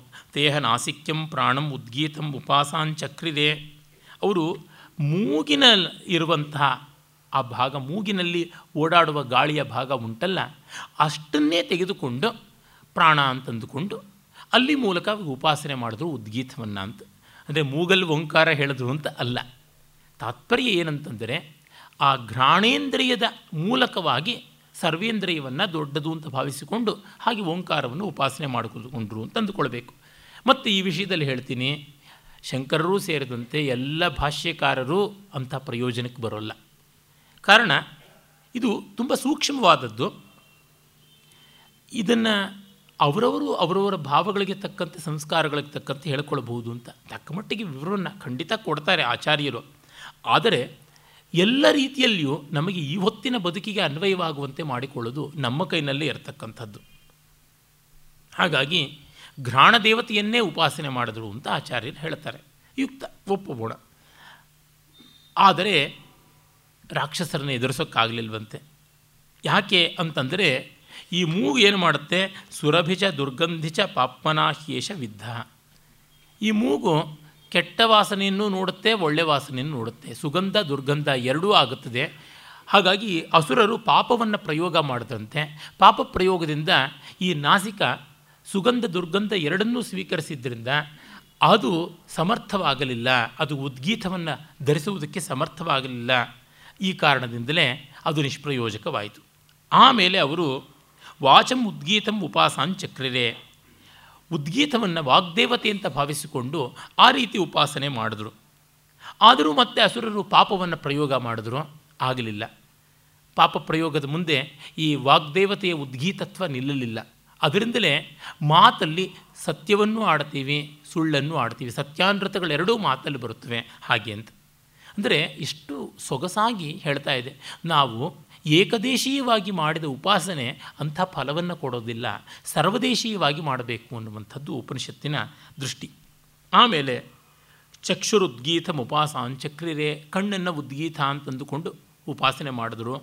ಆದರೆ ಕಣ್ಣು ಪಾಪದಿಂದ ಉಪಹತವಾಯಿತು. ಆ ಕಾರಣದಿಂದಲೇ ಕಣ್ಣು ಒಳ್ಳೆಯದನ್ನು ನೋಡುತ್ತೆ, ಕೆಟ್ಟದ್ದನ್ನು ನೋಡುತ್ತದೆ ಇನ್ನು ಶ್ರೋತ್ರ ಮುದ್ಗೀತ ಉಪಾಸಾಂಚಕ್ರಿರೆ ಕಿವಿಯನ್ನು ಉಪಾಸನೆ ಮಾಡಿದ್ರು ಉದ್ಗೀತದ ಪರವದೇವತೆ ಅಂತ ಭಾವಿಸಿಕೊಂಡು, ಶೃಣೋತಿ ಶ್ರವಣೀಯಂಚ ಅಶ್ರವಣೀಯಂಚ, ಒಳ್ಳೆಯದು ಕೆಟ್ಟದ್ದು ಎರಡನ್ನೂ ಕೇಳುವಂತೆ ಆಯಿತು, ಪಾಪ ಭೇದ ಭಿನ್ನವಾದದ್ದು. ಅದೇ ರೀತಿ ಮನ ಉದ್ಗೀತ ಉಪಾಸಾಂಚಕ್ರಿರೆ ಮನಸ್ಸನ್ನು ಮಾಡಿದ್ರು. ಅಂದರೆ ನೋಡಿ, ಸಾಮಾನ್ಯವಾಗಿ ಪಂಚ ಜ್ಞಾನೇಂದ್ರಿಯಗಳು ಅಂತ ಚರ್ಮವನ್ನು ಬಿಟ್ಟು ಮಿಕ್ಕೆಲ್ಲವನ್ನು ಹೇಳಿದ್ದಾರೆ, ಚರ್ಮಕ್ಕೂ ಹಾಗೆ. ಅದು ಒಳ್ಳೆಯದನ್ನು ಮುಟ್ಟುತ್ತೆ, ಕೆಟ್ಟದ್ದನ್ನು ಮುಟ್ಟುತ್ತದೆ ಅಂತ ಹೀಗೆ ಬೆಳೆಸಿಕೊಂಡು ಹೋಗ್ಬೋದು. ಸಾಂಕೇತಿಕವಾಗಿ ಕೆಲವನ್ನು ತೋರಿಸಿದ್ದಾರೆ. ಅಂದರೆ ನಾವು ಯಾವುದೋ ಒಂದನ್ನು, ವಿಷ್ಣುವಿನ ರೂಪ ಯಾವುದು ಅಂದರೆ ಬಹಳ ಪರಮಸಂಕುಚಿತವಾಗಿ ಶಂಖ, ಚಕ್ರ, ಗದೆ ಹಿಂಗೇ ಇರತಕ್ಕಂಥದ್ದು ಅಂತ. ಇಲ್ಲೇ ಶಂಖ, ಇಲ್ಲೇ ಚಕ್ರ ಅಂತ. ಹಾಗಲ್ಲದೆ ಇಪ್ಪತ್ನಾಲ್ಕು ನಾರಾಯಣ ರೂಪಗಳು ಇವೆ, ಕೇಶವಾದಿ ರೂಪಗಳು ಅಂತಿವೆ ಹಾಗಲ್ಲದೆ ಕೃಷ್ಣ, ರಾಮ ಇತ್ಯಾದಿಯಾಗಿ, ನರಸಿಂಹ, ವರಾಹ ಇತ್ಯಾದಿಯಾಗಿ ಉಂಟು. ಇಷ್ಟೇನ? ಇನ್ನೂ ಹೆಚ್ಚಾಗುಂಟು. ವ್ಯಾಪ್ನೋತೀತಿ ವಿಷ್ಣು ಅನ್ನುವ ಅರ್ಥದಲ್ಲಿ ಎಲ್ಲ ರೂಪಗಳು ವಿಷ್ಣುವೇ ಅನ್ನುವ ಭಾವಕ್ಕೆ ಬಂದಾಗ ಉಪಾಸನೆ ಬಲಿತದ್ದು ಅಂತ ಗೊತ್ತಾಗುತ್ತದೆ. ಆ ಮಟ್ಟಕ್ಕೆ ಬಂದವನಿಗೆ ಯಾವ ದೇವತಾ ರೂಪವನ್ನು ಧಿಕ್ಕರಿಸೋದಕ್ಕೆ ಸಾಧ್ಯವಾಗುತ್ತದೆ? ಯಾರೋ ಗ್ರಾಮದೇವತೆ ಅಂತ ಒಂದು ಬೋಳ ಕಲ್ಲನ್ನು ಇಟ್ಟು ಅದಕ್ಕೆ ಅರಶಿನ ಕುಂಕುಮ ಇಟ್ಟಿದ್ರೆ ಅಲ್ಲಿಯೂ ವಿಷ್ಣುವನ್ನೇ ಕಾಣ್ತಾನೆ. ಶಿವಲಿಂಗವನ್ನು ನೋಡಿದರೂ ವಿಷ್ಣುವೇ ಅಂತ ಭಾವಿಸಿ ಗೌರವದಿಂದ ಪೂಜೆ ಮಾಡ್ತಾನೆ.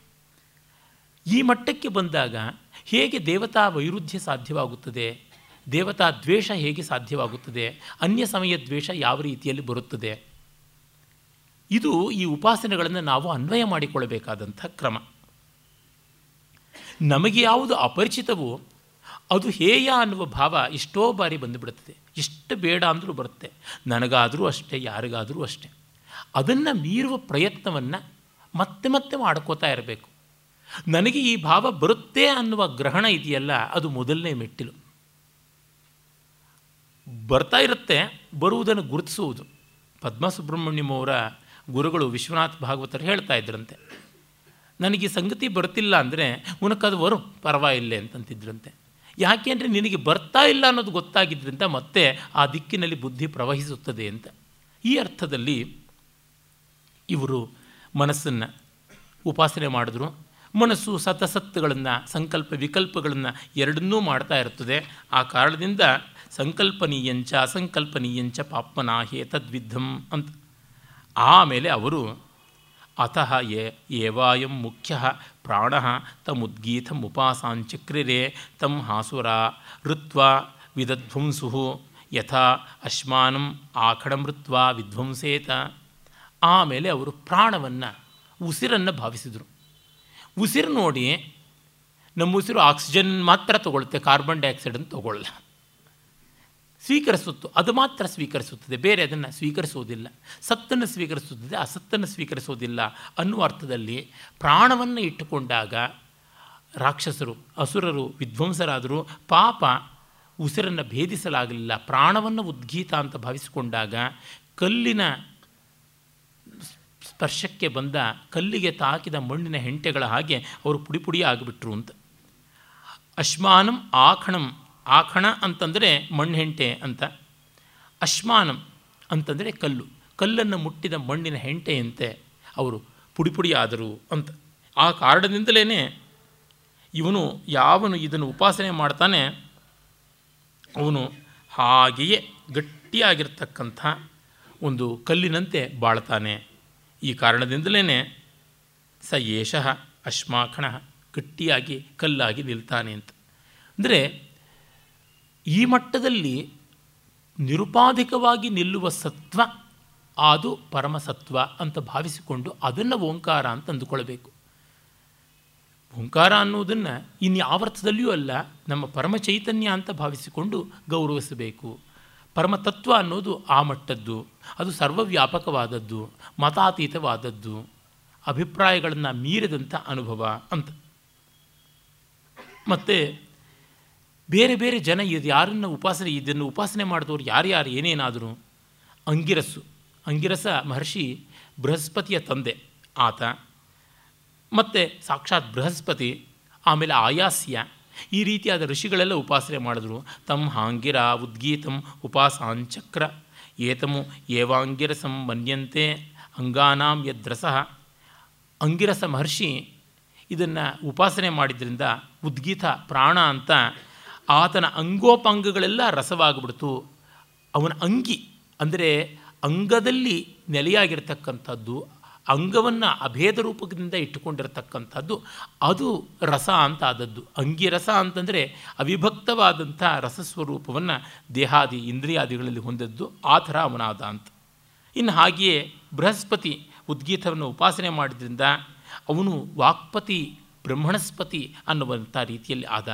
ಹಾಗೆ ಆಯಾಸ್ಯ ಅದನ್ನು ಮಾಡಿದ್ರಿಂದ ಆಯಾತಿ ಆಯಾಸ್ಯತಿ ಪ್ರಾಣ ಪ್ರಾಣ ಅಸ್ಮಾತ್ ಇತಿ ಇವನ ಬಾಯಿಂದಲೇ ಬರುತ್ತದೆ, ಹೊರಗೆ ಬರುತ್ತದೆ, ಪ್ರಾಣ ಉಸಿರು ಇವನಿಂದಲೇ ಹೊಮ್ಮುವಂಥದ್ದು ಅನ್ನುವ ರೀತಿ ಪ್ರಾಣಕ್ಕೆ ಅವನ ನೆಲೆಯಾದ ಅಂತ. ಅದೇ ರೀತಿ ಬಕ ದಾಲ್ಭ್ಯ, ದಲ್ಭ ಮಹರ್ಷಿಯ ಮಗ ಬಕ, ದಲ್ಭನ ಮಗನಾದ್ದರಿಂದ ದಾಲ್ಭ್ಯ ಅಂತ. ಈತನ ಉಲ್ಲೇಖ ಜೈವಿನಿ ಭಾರತದಲ್ಲಿ ಬರುತ್ತದೆ. ಜೈವಿನಿ ಮುನಿಗಳ ಭಾರತದ ಕನ್ನಡಕ್ಕೆ ಲಕ್ಷ್ಮೀಶ ತುಂಬ ಸೊಗಸಾಗಿ ರೂಪಾಂತರೀಕರಿಸಿದ್ದಾನೆ. ಅಲ್ಲಿ ನಮಗೆ ಬಕದಾಲ್ಭ್ಯ ಮಹರ್ಷಿ ಇಪ್ಪತ್ತು ಜನ ಬ್ರಹ್ಮರನ್ನು ಕಂಡಂಥ ಕಥೆ ಬರುತ್ತದಲ್ಲ ಆತ. ಆತ ಇದನ್ನು ಅರ್ಥ ಮಾಡಿಕೊಂಡು ತಾನು ಎಲ್ಲ ರೀತಿಯ ಉದ್ಗಾತ್ರ ವರ್ಗಕ್ಕೆ ನಾಯಕನಾದ ಅಂತ ಗೊತ್ತಾಗುತ್ತದೆ. ಅಂದರೆ ನೈಮಿಷೀಯರು ನೈಮಿಷಾರಣ್ಯ ವಾಸಿಗಳು ಯಾರಿದ್ದಾರೆ, ಅವರೆಲ್ಲರೂ ಮಾಡುವಂತಹ ಯಜ್ಞದಲ್ಲಿ ಉದ್ಗಾತ್ರ ವರ್ಗಕ್ಕೆ ಅವನು ಅಧಿಷ್ಠಾತ್ರವಾದ ಅಂತ. ಉದ್ಗಾತ್ರಗಳೇ ಸಾಮವನ್ನು ಗಾನ ಮಾಡ್ತಕ್ಕಂಥದ್ದು ಯಜ್ಞದಲ್ಲಿ. ಅವರಿಗೆ ಇವನು ಪ್ರಮುಖನಾದ ಅಂತಂದರೆ ಸಾಮದ ಸಾರವಾದ ಓಂಕಾರವನ್ನು, ಉದ್ಗೀತವನ್ನು ಉಪಾಸನೆ ಮಾಡ್ದ ಅನ್ನುವುದು ಇದರ ತಾತ್ಪರ್ಯ. ಆಮೇಲೆ ಈಗ ಜಗತ್ನಲ್ಲಿ ದೇವತಾ ರೂಪವಾಗಿ ಮತ್ತು ಜಗದ್ರೂಪವಾಗಿ ಹೇಗೆ ಉಪಾಸನೆ ಮಾಡುವುದು ಅಂತಂದರೆ ಆದಿತ್ಯನನ್ನು ಉದ್ಗೀತ ಅಂತ ಉಪಾಸನೆ ಮಾಡಬೇಕು. ಯಾಕೆ? ಪ್ರಜೆಗಳನ್ನು ಉದ್ಗಾಯತಿ.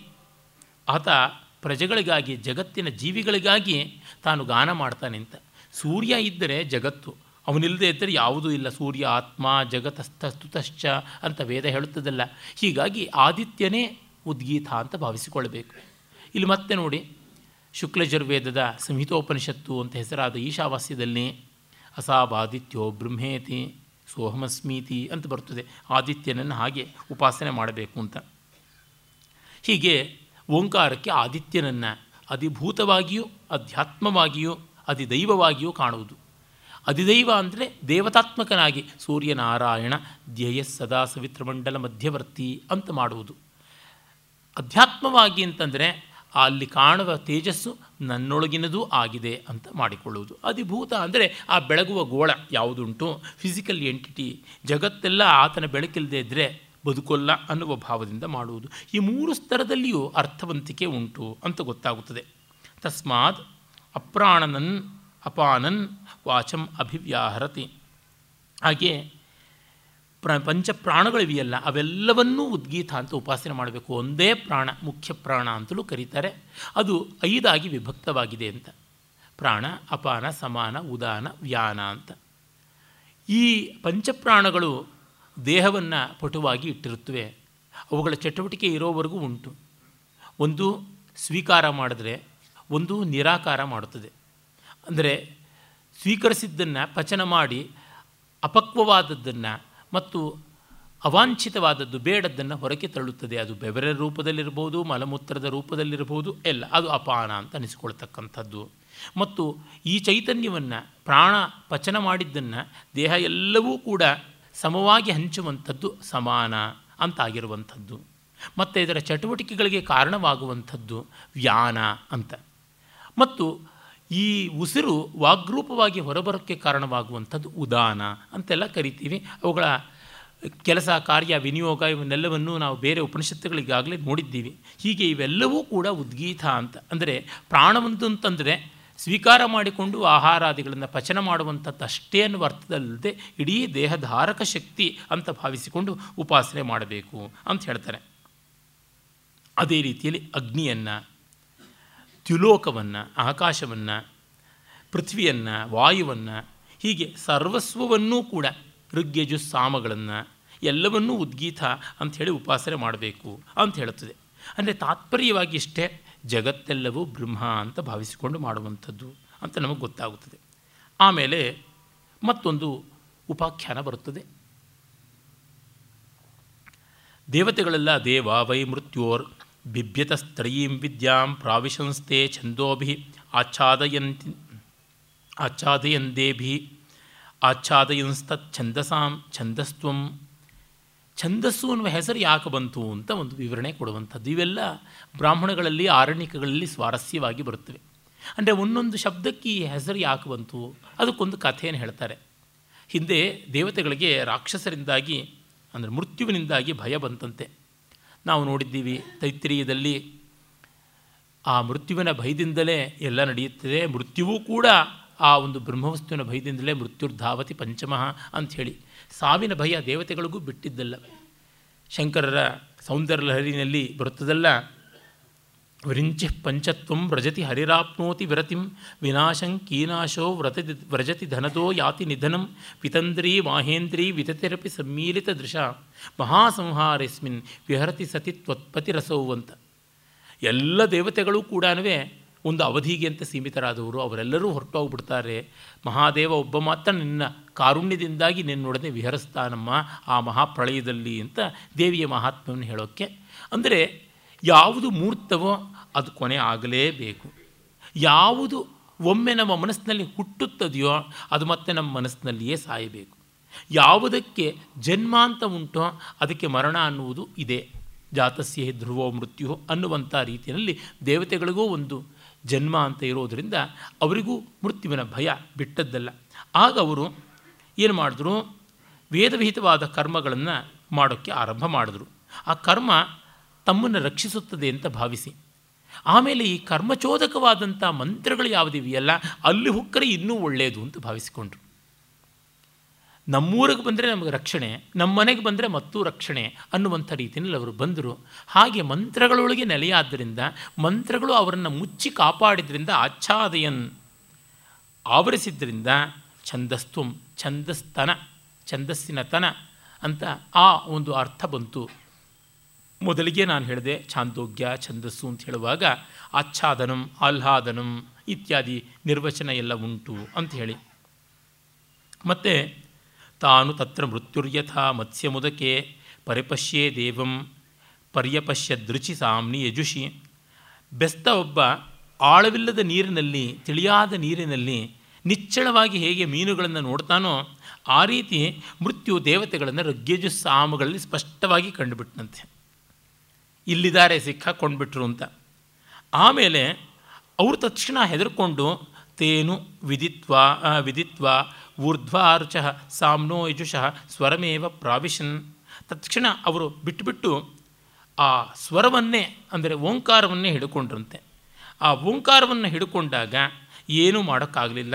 ಆಗ ತತ್ಪ್ರವಿಶ್ಯ ದೇವಾ ಅಮೃತಾ ಅಭಯಾ ಅಭವನ್. ಹಾಗೆ ಆ ದೇವತೆಗಳು ಏನು ಮಾಡಿಕೊಂಡ್ರು? ಮೂರು ಸ್ವರಗಳಲ್ಲಿ ಬಂದು ಸೇರಿಕೊಂಡ್ರಂತೆ. ಅ, ಉ, ಮ ಇತ್ಯಾದಿಗಳಲ್ಲಿ ಮೂರು ವೇದಗಳಲ್ಲಿ ಬಂದು ಸೇರಿಕೊಂಡ್ರು. ಹೀಗೆ ಮಾಡಿಕೊಂಡಿದ್ದರಿಂದ ಅವರು ಓಂಕಾರದಲ್ಲಿ ನೆಲೆಯಾದರು.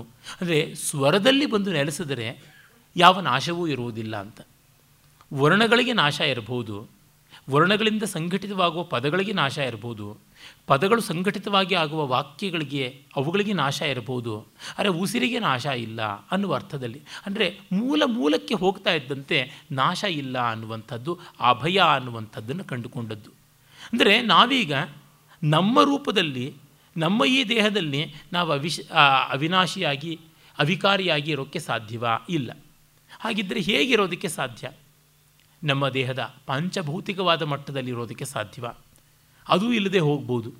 ಯಾಕೆಂದರೆ ನಮಗೆ ಗೊತ್ತಿದೆ, ವಿಜ್ಞಾನದ ಪ್ರಕಾರವೇ ಗೊತ್ತಿದೆ, ಈ ಜಗತ್ತು, ಈ ಒಂದು ಘನ, ದ್ರವ, ಅನಿಲ ಇತ್ಯಾದಿಗಳಿಗೂ ಪೂರ್ವವಾದಂಥ ರೂಪದಲ್ಲಿತ್ತು ಅಂತ. ಬಿಗ್ ಬ್ಯಾಂಗ್ ಆಗಿದ್ದಿರಬಹುದಾ ಅದಕ್ಕೆ ಮೊನ್ನೆ ಏನಿತ್ತು ನಮಗೆ ಗೊತ್ತಿಲ್ಲ. ಹಾಗೆ ಆ ಮಟ್ಟದಲ್ಲಿ ಚೈತನ್ಯ ಮಾತ್ರವಾಗಿತ್ತು ಅಂತ ಗೊತ್ತಾಗುತ್ತದೆ. ನಾನು ಮತ್ತೆ ಇದನ್ನು ಹೇಳ್ತಾ ಇರೋದು ವಿಜ್ಞಾನ ಸತ್ಯ ಅಂತ ಭಾವಿಸ್ಕೊಳ್ಬೇಡಿ. ಒಂದು ಬಿಗ್ ಬ್ಯಾಂಗ್ ಇದ್ದಂತೆ ಓಂಕಾರ, ಬಿಗ್ ಬ್ಯಾಂಗ್ ಇದ್ದಂತೆ ಉದ್ಗೀತ ಅಂತ ಅಂದ್ಕೊಂಡ್ರೆ ಅಲ್ಲಿವರೆಗೂ ಆ ಬ್ಯಾಂಗ್ ಆಗಿದ್ದು ಇನ್ನೂ ವಿಸ್ತರಿಸ್ತಾನೇ ಇದೆ, ಜಗತ್ತು ವಿಸ್ತಾರವಾಗಿ ಬೆಳೀತಾನೇ ಇದೆ, ಇನ್ನೂ ಮುಗಿದಿಲ್ಲ ಸೃಷ್ಟಿ ಅಂತಲೇ ವಿಜ್ಞಾನ ಹೇಳುತ್ತದೆ. ಹಾಗೆ ಆ ರೀತಿಯಲ್ಲಿ ಆ ಮಟ್ಟಕ್ಕೆ ನಾವು ಶಾಶ್ವತ ಅಂತ. ಯಾವಾಗ ನಾವು ಶಾಶ್ವತ ಅಂತ ಆಗ್ತೀವೋ ಆಗ ನಮಗೆ ಭಯ ಇಲ್ಲ. ಎಲ್ಲರಿಗೂ ಇರತಕ್ಕಂಥ ಭಯ ಸಾವಿನದು. ನಾನು ಇಲ್ಲವಾಗಿ ಬಿಡ್ತೀನಿ ಅಂತ. ಇದಕ್ಕೆ ಥಿಯರಿಟಿಕಲ್ಲಾದ ಉತ್ತರ, ನನ್ನ ಅನುಭವದ ಉತ್ತರ ಅಲ್ಲ, ಅಂದರೆ ನನ್ನ ಅನುಭವಕ್ಕೆ ಅನುಮಾನದಿಂದ ಬಂದಿರತಕ್ಕಂಥದ್ದೇ ಹೊರತು ಜಾಗ್ರತ್ತಿನಲ್ಲಿ ಅನುಭವದಲ್ಲಿ ಇಲ್ಲ ಅದು. ಅದು ಏನಂದರೆ, ಸುಷುಪ್ತಿಯಲ್ಲಿ ನಾನು ಇದೀನಿ ಅನ್ನೋದು ಗೊತ್ತಿಲ್ಲದೇ ಇದ್ದಾಗಲೂ ನನಗೆ ಯಾವ ಭಯವೂ ಇರಲಿಲ್ಲವಲ್ಲ ಹಾಗಿದ್ದಾಗ ದೇಹ ಇತ್ತು, ಮನಸ್ಸಿತ್ತು ಅನ್ನುವ ಕಲ್ಪನೆಯೂ ಇಲ್ಲದೇ ಇದ್ದಾಗಲೂ ನಮಗೆ ಆನಂದ ಇತ್ತು ಅನ್ನೋದು ಗೊತ್ತಾಗ್ತಾ ಇದೆ. ಹಾಗಿದ್ದಾಗ ಯಾಕೆ ಭಯ? ಇದನ್ನು ಎಚ್ಚರದಲ್ಲಿ ಕೂಡ ಆ ಸುಷುಪ್ತಿಯ ಅಭಯವನ್ನು ಕಾಪಾಡಿಕೊಂಡು ಬರೋ ಕಡೆಗೆ ಹೋದರೆ ಉಪಾಸನಾ ಕಾಂಡ ಜ್ಞಾನಕಾಂಡ ಆಗ್ತಾ ಬರುತ್ತದೆ. ಆಮೇಲೆ ಉದ್ಗೀತವೇ ಪ್ರಣವ ಅಂತ ಹೇಳ್ಬಿಟ್ಟು ಅಂತಾರೆ ಪ್ರಕೃಷ್ಟತೆಯ ನೂಯತೆ ಸ್ತೂಯತೆ ಇತಿ ಪ್ರಣವ ಅಂತ ಅದಕ್ಕೆ ನಿರ್ವಚನ ಉಂಟು. ನೂ ಅಂತ ಸ್ತವನ ಮಾಡುವಂಥದ್ದು. ಅಂದರೆ ಅತ್ಯಂತ ವಿಶೇಷವಾದ ಸ್ತುತಿ ಅನ್ನುವ ಅರ್ಥದಲ್ಲಿ ಪ್ರಣವ ಅಂತ ಕರೀತಾರೆ. ಮತ್ತು ಪ್ರಕೃಷ್ಟತೆಯ ನವಃ ಇತಿ ಪ್ರಣವ. ನಿತ್ಯ ನಿತ್ಯ ನವೀನವಾದದ್ದು, ನವೋ ನವ್ಯವಾದದ್ದು.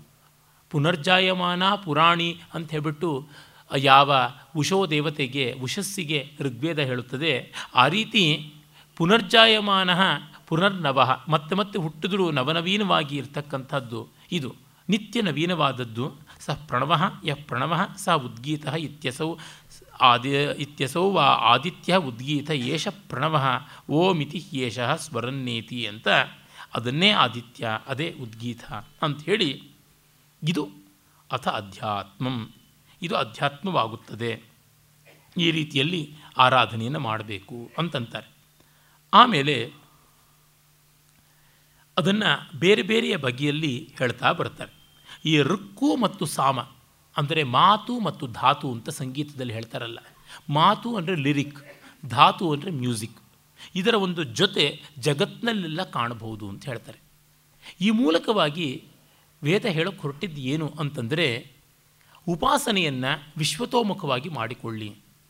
ಈ try to correlate with everything ಆದರೆ ಅದು ನೀವು ಮಾಡ್ತಾ ಇರೋ ಕೋರಿಲೇಷನ್ ಅಂತ ಅನ್ನೋದಿರಲಿ, ಅದನ್ನು ವ್ಯವಹಾರದ ಮಟ್ಟಕ್ಕೆ ಇಳಿಸಬೇಡಿ ಅಂತ.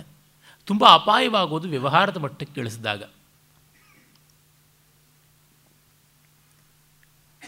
ಈ ಪೃಥ್ವಿನೇ ಎಂ ಏವ ಋಕ್ ಅಗ್ನಿ ಸಾಮ ತದೇತತ್. ಈ ಪೃಥ್ವಿ ಇದೆಯಲ್ಲ, ಅದೇ ಋಕ್ಕು ಅಗ್ನಿ ಸಾಮ ಅಂತ. ಈ ರೀತಿಯಾದ ಒಂದು ಯೂನಿಟ್, ಭೂಸ್ಥಾನೀಯನಾದ ದೇವತೆ ಅಗ್ನಿ ಎನ್ನುವುದು ಅಲ್ಲಿಯೇ ಸ್ವಾರಸ್ಯ. ಹಾಗೆಯೇ ಅಂತರಿಕ್ಷ, ಅದು ಋಕ್ ವಾಯು ಸಾಮ ಅಂತ. ಅಂತರಿಕ್ಷದ ಅಧಿದೇವತೆ ವಾಯು. ಹಾಗಾಗಿ ಆ ಥರ ಭಾವಿಸಿಕೊಳ್ಳಿ. ಇನ್ನು ದ್ಯುಲೋಕವೇ ಋಕ್, ಆದಿತ್ಯನೇ ಸಾಮ ಅಂತ. ದ್ಯುಲೋಕದಲ್ಲಿರುವ ದೇವತೆ, ದ್ಯುಲೋಕದ ದ್ಯುಸ್ಥಾನೀನಾದ ದೇವತೆ ಆದಿತ್ಯ ಅಂತ. ಭೂಹು, ಭುವ ಸುವಹ ಅಂತ ಮೂರು ವ್ಯಾಹೃತಿಗಳಾಗಿ ನಾವು ಹೇಳುವಂಥದ್ದು ಇದೇನೆ. ಅಂದರೆ ಈ ಋಕ್ ಅನ್ನುವುದು ಮಾತು, ಸ್ಥೂಲವಾದ ಸಾಹಿತ್ಯವಾದರೆ ಸೂಕ್ಷ್ಮವಾದ ಸಂಗೀತ ಸಾಮ ಅಂತ. ಭೂಮಿಯ ಸಾರವತ್ತಾದ ಲಕ್ಷಣ ಅಗ್ನಿ, ಅಂತರಿಕ್ಷದ ಸಾರವತ್ತಾದ ಲಕ್ಷಣ ವಾಯು ಮತ್ತು ದ್ಯುಸ್ಥಾನದ ಅಂತರಿಕ್ಷದ ಅತೀತವಾದ ದ್ಯುಲೋಕದ ಸಾರವದ್ರೂಪ ಆದಿತ್ಯ. ಭೂಮಿಯಲ್ಲಿ ಅಗ್ನಿ ಅಂದರೆ ಎನರ್ಜಿ. ಅಗ್ನಿ ನಮ್ಮ ಜಠರಾಗ್ನಿಯೂ ಆಗಿರಬಹುದು ಮತ್ತು ಈ ಅಗ್ನಿಯನ್ನು ಪೋಷಣೆ ಮಾಡತಕ್ಕಂಥ ಸೋಮರೂಪಿಯಾದ ಅಗ್ನಿಯ ಮತ್ತೊಂದು ಮುಖ ಇದೆಯಲ್ಲ, ನಮಗೆ ಆಹಾರ, ಅದು ಕೂಡ ಉಂಟು. ಅದು ಆಗಬಹುದು. ಇವುಗಳಿಂದ ನಮ್ಮ ಬದುಕು ನಡೆಯುತ್ತವೆ. ಹಾಗಾಗಿ ಭೂಮಿಯ ಚೈತನ್ಯ ಅಗ್ನಿ. ಅದಿಲ್ಲದೆ ನಮಗೆ ಭೂಮಿಯ ಬದುಕಿಲ್ಲ. ಇನ್ನು ಅಂತರಿಕ್ಷದಲ್ಲಿ ವಾಯು ಇಲ್ಲದೆ ಇದ್ದರೆ ಉಸಿರಾಡೋಕ್ಕಾಗೋಲ್ಲ, ಆಗಲೂ ನಮಗೆ ಬದುಕಿಲ್ಲ. ಇವೆರಡನ್ನೂ ಉಜ್ಜಿಸುವಂತಹ ದ್ಯುಲೋಕದಲ್ಲಿ ಆದಿತ್ಯ ಇಲ್ಲದೆ ಬದುಕಿಲ್ಲ. ಈ ಕಾರಣದಿಂದ ಹೀಗೆ ನೋಡಿಕೊಂಡು ಬರಬೇಕು ಅಂತ. ಇನ್ನು ನಕ್ಷತ್ರಗಳಲ್ಲಿ ಚಂದ್ರ ಸಾಮ, ನಕ್ಷತ್ರಗಳು ರುಕ್ಕು ಅಂತ. ಅಂದರೆ ರುಕ್ಕಿನ ಸಾರ ಸಾಮ ಅನ್ನುವಂಥದ್ದನ್ನು ಮತ್ತೆ ಮತ್ತೆ ಹೇಳ್ಕೊಂಡು ಹೋಗ್ತಾ ಇದ್ದಾರೆ. ಇದು ಸಾಮವೇದಕ್ಕೆ ಸಂಬಂಧಪಟ್ಟ ಉಪನಿಷತ್ತಾದ್ದರಿಂದ ಸಾಮ ಪ್ರಶಂಸೆಯೂ ಆಗಬೇಕು. ಆಮೇಲೆ ಆದಿತ್ಯನಲ್ಲಿರ್ತಕ್ಕಂತಹ ಶುಭ್ರವಾದ ಕಾಂತಿ ಯಾವುದಿದೆ? ಅದು ರುಕ್ಕು ಮತ್ತು ಆದಿತ್ಯ ಇಲ್ಲದೇ ಇದ್ದಾಗಲೂ ಬೆಳಕಿದೆ ಎನ್ನುವ ಭಾವ ಯಾವುದುಂಟು? ಅದು ಸಾಮ ಅಂತ. ಅಂದರೆ ಕತ್ತಲೆಯಲ್ಲಿಯೂ ಸೂರ್ಯನ ಭೌತಿಕವಾದ ಅಭಾವದಲ್ಲಿಯೂ ಒಂದು ಬೆಳಕಿದೆಯಲ್ಲ ಆ ಭಾವ. ಅಂತ ಕಟ್ಟ ಕಡೆಯಲ್ಲಿ ಆದಿತ್ಯ ಮಂಡಲದ ಪುರುಷ, ಅವನು ಸರ್ವಸ್, ಸರ್ವಸ್ವನಾಗಿದ್ದಾನೆ. ಏಷಃ ಅಂತರಾದಿತ್ಯೇ ಹಿರಣ್ಮಯ ಪುರುಷ ದೃಶ್ಯತೆ, ಅವನು ಪರಮಪುರುಷನಾಗಿದ್ದಾನೆ ಅಂತ ಹೇಳ್ಬಿಟ್ಟಂತಾನೆ. ಮತ್ತು ಅವನ ಕಣ್ಣುಗಳು ಕೆಂಪಾದ ತಾವರೆಯ ಹಾಗೆ ಇವೆ ಅಂತ. ಇಲ್ಲಿಯೇ ದೊಡ್ಡ ಚರ್ಚೆ ನಡೆದಿದೆ. ಶಂಕರ ರಾಮಾನುಜ ಪರಂಪರೆಗೆ ಬಿಡದ ಜಗಳ ನಡ್ಕೊಂಡು ಬಂದಿದೆ. ತಸ್ಯ ಯಥಾ ಕಪ್ಯಾಸಂ ಪುಂಡರೀಕಮೇವ ಮಕ್ಷಿಣಿ ಅಂತ ಅನ್ನುವ ವಾಕ್ಯ ಹಿಡ್ಕೊಂಡು ಮಹಾಕೋಲಾಹಲ ನಡೆದಿದೆ. ಆ ಜಗಳಗಳನ್ನು ನಾನು ಹೇಳ್ತೀನಿ, ನನಗೆ ಯಾವ ಸಂಕೋಚವೂ ಇಲ್ಲ ಹೇಳೋದಕ್ಕೆ. ಯಾರು ಸಂಕೋಚ ಪಟ್ಕೊಳ್ಳೋದಿದ್ದರೆ ಬೇಜಾರು ಮಾಡ್ಕೊಳ್ಬೇಡಿ. ಎಷ್ಟು ಸಣ್ಣ ವಿಷಯಗಳ ಬಗ್ಗೆ ದೊಡ್ಡ ಜಗಳಗಳಾಗ್ಬಿಡ್ತವೆ, ಅವುಗಳು ಪ್ರಧಾನವೇ ಆಗಿರೋದಿಲ್ಲ. ಪರಮಾತ್ಮನ ಕಣ್ಣು ಕೆಂಪಾಗಿದೆ. ಕೆಂಪಾಗಿದೆ ಅಂತಂದರೆ ಆಕರ್ಷಕವಾಗಿದೆ ಎನ್ನುವಂಥ ಒಂದು ಅರ್ಥದಲ್ಲಿ ಕುಡಿದು ಕೆಂಪಾಗಿದೆ ಎನ್ನುವ ಅರ್ಥದಲ್ಲಿ ಅಲ್ಲ. ಹೊಗೆ ತುಂಬಿಕೊಂಡು ಕೆಂಪಾಗಿದೆ ಅಂತಲ್ಲ. ಕಾವ್ಯ ಸಮಯದಲ್ಲಿ ಕೆಂದಾವರೆಗಳ ದಳದಂತೆ ಕಣ್ಣುಗಳು ಅಂತ ಹೇಳುವಂಥದ್ದು ಅದೊಂದು ಕಲ್ಪನೆ ಬಂದಿದೆ. ನನಗಂತೂ ಕಣ್ಣು ಕೆಂಪಾಗಿದ್ದರೆ ಹಿತ ಅನಿಸೋದಿಲ್ಲ. ತಿಳಿಯಾಗಿರಬೇಕು. ಬಿಳಿಯ ಗುಡ್ಡೆಗಳು ಬೆಳ್ಳಗೆ ಇರಬೇಕು ಅಂತ ಅನಿಸುತ್ತದೆ. ವೈದ್ಯರು ಕೂಡ ಅದನ್ನೇ ಆರೋಗ್ಯ ಅಂತ ಹೇಳ್ತಾರೆ. ಆ ಅರ್ಥದಲ್ಲಿ ಪಾಪ ಈ ಪರಮಾತ್ಮ ಅದೆಷ್ಟು ಅನಾರೋಗ್ಯವಂತನೋ ಅಂತ ಅನಿಸಿಬಿಡುತ್ತದೆ ಆದರೆ ಇದು ಕವಿ ಸಮಯ. ಇದು ಮುಂದೇನೂ ಬೇಕಾದಂತೆ ಸಾಹಿತ್ಯದಲ್ಲಿ ಬೆಳಕೊಂಡು ಬಂದಿದೆ. ಆ ಪರಮಾತ್ಮ ಸೂರ್ಯಾಂತರ್, ಸೂರ್ಯಾಂತರ್ಗತನಾದವನು ದೇವರು, ಪರಮಪುರುಷ ಅಂತ. ವೈಷ್ಣವರು ನಾರಾಯಣ ಅಂತಾರೆ ಶೈವರು ಶಿವ ಅಂತಾರೆ. ಶಂಕರಾಚಾರ್ಯರು ಯಾವುದು ಅನ್ಬೋದಾದರೂ ಅವರ ಇಷ್ಟ ದೇವತೆ, ಉಪಾಸನಾ ದೇವತೆ ನಾರಾಯಣ. ಅವರು ನಾರಾಯಣ ಅಂತಲೇ ಅಂತಾರೆ. ಅನೇಕ ಕಡೆಗಳಲ್ಲಿ ಹಾಗಂದಿದ್ದಾರೆ. ತೊಂದರೆ ಏನೂ ಇಲ್ಲ. ಮುಸಲ್ಮಾನರು ಬೇಕಾದ್ರೆ ಅಲ್ಲ ಅಂತ ಅಂದ್ಕೋಬೋದು. ಅವ್ರಿಗೆ ಆಕಾರ ಬಂದು ಕೂತ್ಕೊಳ್ಳುತ್ತೆ ಇರಬಾರ್ದು ಅಂತ ಅವರು ಹುಚ್ಚು, ಅದು ಏನು ಮಾಡೋಕ್ಕಾಗುತ್ತೆ? ಒಟ್ಟಿನಲ್ಲಿ ಯಾರಿಗೆ ಏನು ಬೇಕೋ ಅದನ್ನು ಇಟ್ಕೊಳ್ಬಹುದು ಆಕಾರವನ್ನು. ಶಾಕ್ತರು ಶಕ್ತಿಯೇ ಅಂತ ಇಟ್ಕೋಬಹುದು. ಪುರುಷ ಅನ್ನೋದಕ್ಕೆ ಸ್ತ್ರೀವಾಚಕವೂ ಹೌದು ಅನ್ನುವ ತತ್ವ ನಮಗೆ ಗೊತ್ತೇ ಇದೆ. ಶಂಕರರು ಇದಕ್ಕೆ ನೇರವಾದ ಅರ್ಥ ಬರೆದಿದ್ದಾರೆ. ಕಪ್ಯಾಸಂ ಅಂತಂದರೆ ಕಪಿಯ ಪೃಷ್ಠಭಾಗ, ಕುಂಡಿ ಅಂತ ಅರ್ಥ. ಅದು ಕೆಂಪಗಿರುತ್ತದೆ. ಹಾಗೆ ಕೆಂಪಗಿರುವ ಪುಂಡರೀಕಂ ಬೆಳ್ದಾವರೆ. ಪುಂಡರೀಕಂ ಸಿತಾಂಭೋಜಂ ಅಂತ ಕೋಶ ಪ್ರಸಿದ್ಧಿ. ಪುಂಡ, ಪಾಂಡು, ಪುಂಡ್ರ ಇತ್ಯಾದಿ ಎಲ್ಲ ಬಂದಂತೆ ಬಿಳುಪು ಅನ್ನೋದು ಗೊತ್ತಾಗ್ತಾ ಬರುತ್ತದೆ. ಹೀಗಾಗಿ ಪುಂಡರೀಕಕ್ಕೆ ಬೆಳ್ದಾವರೆ ಅಂತ ಆಗ್ಬಿಟ್ರೆ ಕಣ್ಣು ಬೆಳ್ಳಗಿದೆ ಅಂದರೆ ನನ್ನಿಷ್ಟದ ಅಭಿಪ್ರಾಯ ಆಗಿಬಿಡುತ್ತೆ. ಆದರೆ ಕಣ್ಣು ಬೆಳ್ಳಗಿದೆ ಅಂತ ಸಾಮಾನ್ಯವಾಗಿ ಸಂಸ್ಕೃತ ಪರಂಪರೆಯಲ್ಲಿ ಹೇಳೋದು, ಕಣ್ಣು ಹೂ ಬಿದ್ದಾಗ, ಅಂದರೆ ಕರಿಗುಡ್ಡೇನು ಬಿಳುಪಾದಾಗ, ಕಣ್ಣು ಕಾಣದೆ ಹೋದಾಗ ಈ ಅಪಾಯ ಬಂದುಬಿಡುತ್ತದೆ ಅಂತ ಹೇಳ್ಬಿಟ್ಟು ಕೆಂಪಾಗಿದೆ ಅಂತ ಅನ್ನೋದಕ್ಕೆ ಬೆಳ್ದಾವರಿಯಂತೆ ಇದೆ ಅಂತಂದರೆ ಕೆಂದಾವರೆ ಅಂತ ಆಗೋಲ್ಲ. ಹಾಗಾಗಿ ಇದು ಕೆಂಪಗಿದೆ ಅನ್ನುವ ಅರ್ಥದಲ್ಲಿ ಶಂಕರರು ಮಾಡಿರುವುದು. ಕಥೆಗಳು ಹೇಗೆಲ್ಲ ಕಟ್ಟಿಬಿಡ್ತಾರೆ ಅಂದರೆ ರಾಮಾನುಜರು ವಸ್ತುತಃ ಶಂಕರರ ಈ ವಿವರಣೆಯನ್ನು ನೋಡಿದ್ರೋ ಬಿಟ್ಟರೋ ಗೊತ್ತಿಲ್ಲ. ಆದರೆ ರಾಮಾನುಜರು ಮಾಡಿರೋ ವಿವರಣೆಯೇ ತುಂಬ ಚೆನ್ನಾಗಿರ್ತಕ್ಕಂಥದ್ದು. ಅವರಿಗೆ ಏನು ಅನ್ನಿಸ್ತು ಕೋತಿಯ ಕುಂಡಿ ಹಾಗೆ ಕೆಂಪಿಗಿರ್ತಕ್ಕಂಥ ತಾವರೆ ಅಂತ ಮಾಡಿದ್ರೆ ಪರಮಾತ್ಮನ ಪರಮ ಮಂಗಳ ಸ್ವರೂಪಕ್ಕೆ ಅವಮಾನ ಮಾಡದಂತೆ ಆಗ್ಬಿಡ್ತದೆ. ಹಾಗಾಗಿ ಕ, ಕಂ ಅಂದರೆ ಜಲಂ ಅಂತ, ಕಂಜ ನೀರಲ್ಲಿ ಹುಟ್ಟಿದ್ದು ಅಂತ. ಹಾಗಾಗಿ ಕಂ ಜಲಂ ಯಹ ಪಿಬತಿ ಸಹ ಕಪಿಹಿ ಅಂತ. ಸ್ವಲ್ಪ ಕಸರತ್ತು. ಪಿಬತಿ ತಿಪ್ಪಿಹಿ ಅಂತ ಯಾವ ಪಾಣಿನಿಯೂ ಒಪ್ಪೋದಿಲ್ಲ. ಬಲವಂತವಾಗಿ ಏಕಾಕ್ಷರಗಳು ತರಬೇಕು. ಆ ಥರ ಏಕಾಕ್ಷರಗಳು ತರೋದಿದ್ದರೆ ನಾನೀಗ ಹೇಳಿದ್ನಲ್ಲ, ವಕ್ರತುಂಡ ಮಹಾಕಾಯ ಅಂಥ ಅರ್ಥಗಳು ಬಂದುಬಿಡುತ್ತವೆ ಇದೊಂದು ದೊಡ್ಡ ಡೇಂಜರು. ಈ ನಿರುಕ್ತ is the most delicate sub subject fragile subject as well ಅದನ್ನು ಹೇಗೂ ಬಳಸ್ಕೊಂಡು ಬಿಡ್ಬೋದು ಏನೂ ಮಾಡಿಬಿಡ್ಬೋದು. ನಿರುಕ್ತಕ್ಕೆ ಪಾತಿವೃತ್ತಿವೇ ಇಲ್ಲವಾ ಅಂತ ಅನಿಸ್ಬಿಡುತ್ತೆ. ಅದೊಂಥರ ಹಾದರಗಿತ್ತಿ ಥರ. ಎಲ್ಲೂ ಹೇಗೂ ಆಡಬಿಡ್ತದೆ. ಸಾರಿ ಟು ಅಬ್ಯೂಸ್ ಎ ವೇದಾಂಗ ಯಾಕೆಂದರೆ ಯಾರ ಕೈಯಲ್ಲಿ ಹೇಗೆ ಬೇಕಾದರೂ ಬಳಸ್ಕೊಳ್ಬೋದು, ಆ ಥರ ಆಗಿಬಿಡ್ತದೆ. ಅದನ್ನು ಅತ್ಯಂತ ಪರಾಕಾಷ್ಠೆಯ ವಿವೇಕಕ್ಕೆ ತೆಗೆದುಕೊಂಡು ಹೋಗುವಂಥ ಕೀರ್ತಿಯೋ, ಅಪಕೀರ್ತಿಯೋ ಆರ್ಯ ಸಮಾಜೀಯರಿಗೆ ತಲುಪಬೇಕಾಗುತ್ತೆ. ಅದಕ್ಕೆ ಮಾರ್ಗದರ್ಶನ ಮಾಡಿದವರು ಮಧ್ವಾಚಾರ್ಯರು. ಅದನ್ನು ತುಂಬ ದುರುಪಯೋಗ ಮಾಡಿಕೊಂಡಂಥ ರೀತಿಯಲ್ಲಿ ಅರವಿಂದರು ಮಾಡಿಕೊಂಡಿದ್ದಾರೆ. ಹೀಗಾಗಿ ಯಾರು ಏನೂ ಅರ್ಥ ಹೇಳ್ಬೋದು? ನಿಮ್ಮ ಮನಸ್ಸಿನಲ್ಲಿ ಒಂದು ಅರ್ಥ ಇದ್ದರೆ ಅದಕ್ಕೆ ಹೇಗೆ ಬೇಕಾದ್ರೂ ಫಿಟ್ ಮಾಡ್ಬೋದು. ನೀವು ತಂದು ಕೊಡಿ ಯಾವ ಮಂತ್ರ ಯಾವುದು ನಿಮಗೇನು ಅರ್ಥ ಬೇಕೋ ಅದನ್ನು ನಾನು ತಯಾರು ಮಾಡಿಕೊಡ್ತೀನಿ. ಅದಕ್ಕೊಂದು ಸಂಪ್ರದಾಯವೋ, ಒಂದು ಶಾಸ್ತ್ರಶುದ್ಧಿಯೋ ಏನೂ ಬೇಕಾಗೋಲ್ಲ, ಆ ಥರ ಆಗಿಬಿಡುತ್ತೆ. ಯಾಕೆ ನಾನು ಹೇಳ್ತಿದ್ದೀನಿ, ನಮ್ಮ ಎಲ್ಲ ಆಚಾರ್ಯಗಳಲ್ಲಿರ್ತಕ್ಕಂಥ ಗುಣವೂ ದೋಷವನ್ನು ಬಿಡಿಸಿ ಇಡ್ತೀನಿ. ಹೇಳೋದ್ರಿಂದ ನಾನು ದೊಡ್ಡವನಾಗ್ತೀನಿ ಅಂತಲ್ಲ ಇದೆಲ್ಲರ ಅಭಿಮಾನವನ್ನು ಮೀರಿ ಹೋಗಬೇಕು, ಅವ್ರ ಬಗ್ಗೆ ಗೌರವ ಇಟ್ಕೊಳ್ಳೋಣ, ಅವ್ರ ಮಿತಿಗಳನ್ನು ನಾವು ನೋಡ್ಕೊಳ್ಳೋಣ. ಹಾಗೆ ನೋಡಿದಾಗ ನಮಗೆ ಗೊತ್ತಾಗುತ್ತದೆ ಕಪಿ ಅನ್ನೋದಕ್ಕೆ ಕಷ್ಟಪಟ್ಟು ಸೂರ್ಯ ಅಂತ ಅರ್ಥ ಮಾಡೋದು. ನೀರನ್ನು ಸೂರ್ಯನೇ ಕುಡಿಬೇಕಾ? ಕತ್ತೆ ಕುಡಿಬಾರ್ದ ಅಂತ ವಾದ ಮಾಡಿದ್ರೆ ಎಲ್ಲಿಗೆ ಹೋಗ್ಬಿಡುತ್ತೆ? ಅಂದರೆ ಸಂದರ್ಭಕ್ಕೆ ತಂತು ಮಾಡಬೇಕು. ಈಗ ಎಷ್ಟೋ ಸತಿ ಫಿಟ್ಟಿಂಗ್ ಅಂತ ಮಾಡ್ತೀವಲ್ಲ, ಹಾಗೆ ಮಾಡುವಾಗ ಒಂದು ಚೌಕಟ್ಟು, ಒಂದು ಮರ್ಯಾದೆ. ಅಷ್ಟರೊಳಗೆ ನೋಡಬೇಕು.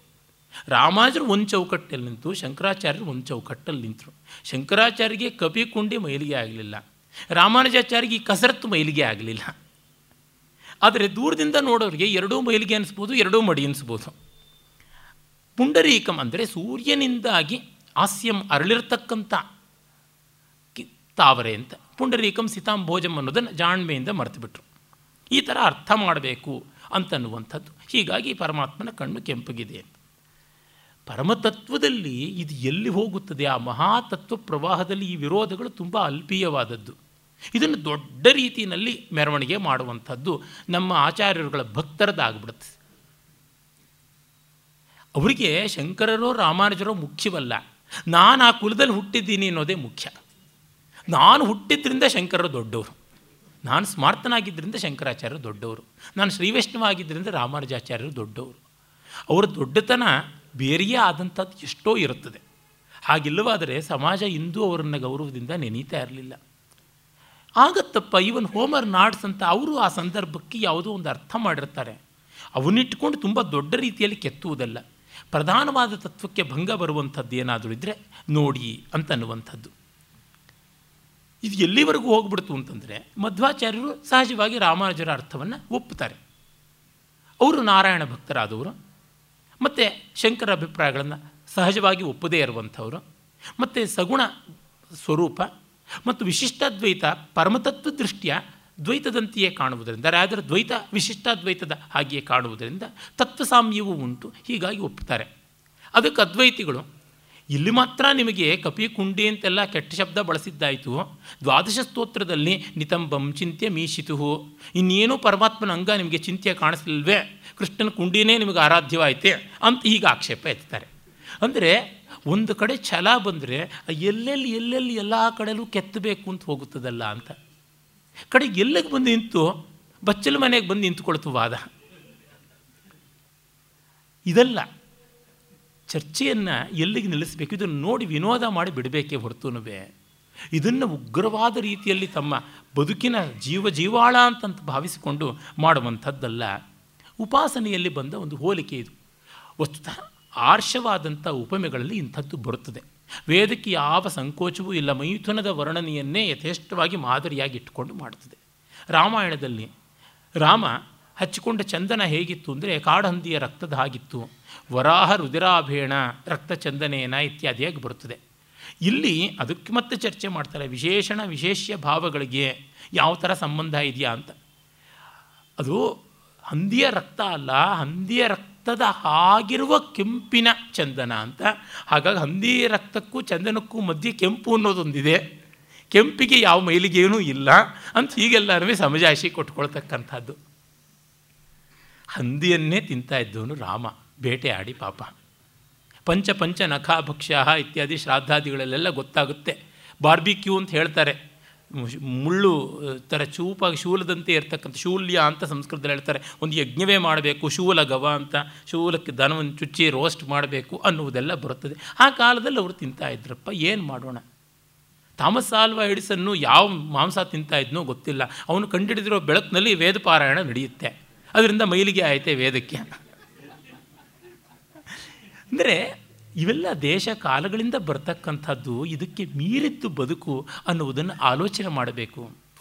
ಇದಕ್ಕೆ ಗಮನ ಕೊಡದೆ ನಮ್ಮ ಜಾತಿ, ನಮ್ಮ ಮತ, ನಮ್ಮ ಪರಂಪರೆ ಕಡೆಗೆ ಆ ಜಾತಿ ಮತಗಳ ಪ್ರವಕ್ತರುಗಳನ್ನು ನಾವು ನಚ್ತಾ ಇಲ್ಲ, ನಮ್ಮ ಅಹಂಕಾರವನ್ನೇ ನಚ್ತಾ ಇದ್ದೀವಲ್ಲ ಇಂಥದ್ದನ್ನೆಲ್ಲ ನಾವು ತೊಳ್ಕೊಂಡು ಹೊರತು ಉಪನಿಷತ್ತಿಗೆ ಪ್ರವೇಶ ಸಿಗುವಂಥದ್ದಲ್ಲ. ಮತ್ತು ಇನ್ನು ಇದು ಅಧಿದೈವತೆಯ ಸ್ತರದಲ್ಲಿ ಅಧಿ ಭೌತದ ಸ್ತರದಲ್ಲಿ ಅಗ್ನಿಯನ್ನು, ಆದಿತ್ಯನನ್ನು, ಅಂತರಿಕ್ಷವನ್ನು, ಹೀಗೆ ಒಂದು ಕಡೆ ಭೌತವನ್ನು, ಇನ್ನೊಂದು ಕಡೆ ದೈವವನ್ನು ಹಿಂಬಾಲಿಸಿದಂತಾದಲ್ಲದೆ ಆತ್ಮವನ್ನು, ಅಧ್ಯಾತ್ಮವನ್ನು ಹಿಂಬಾಲಿಸಿ ವಾಕು ರುಕ್ಕಾದರೆ ಪ್ರಾಣವು ಸಾಮ ಅಂತ ಮೊದಲಿಗೆ ಬರುತ್ತದೆ.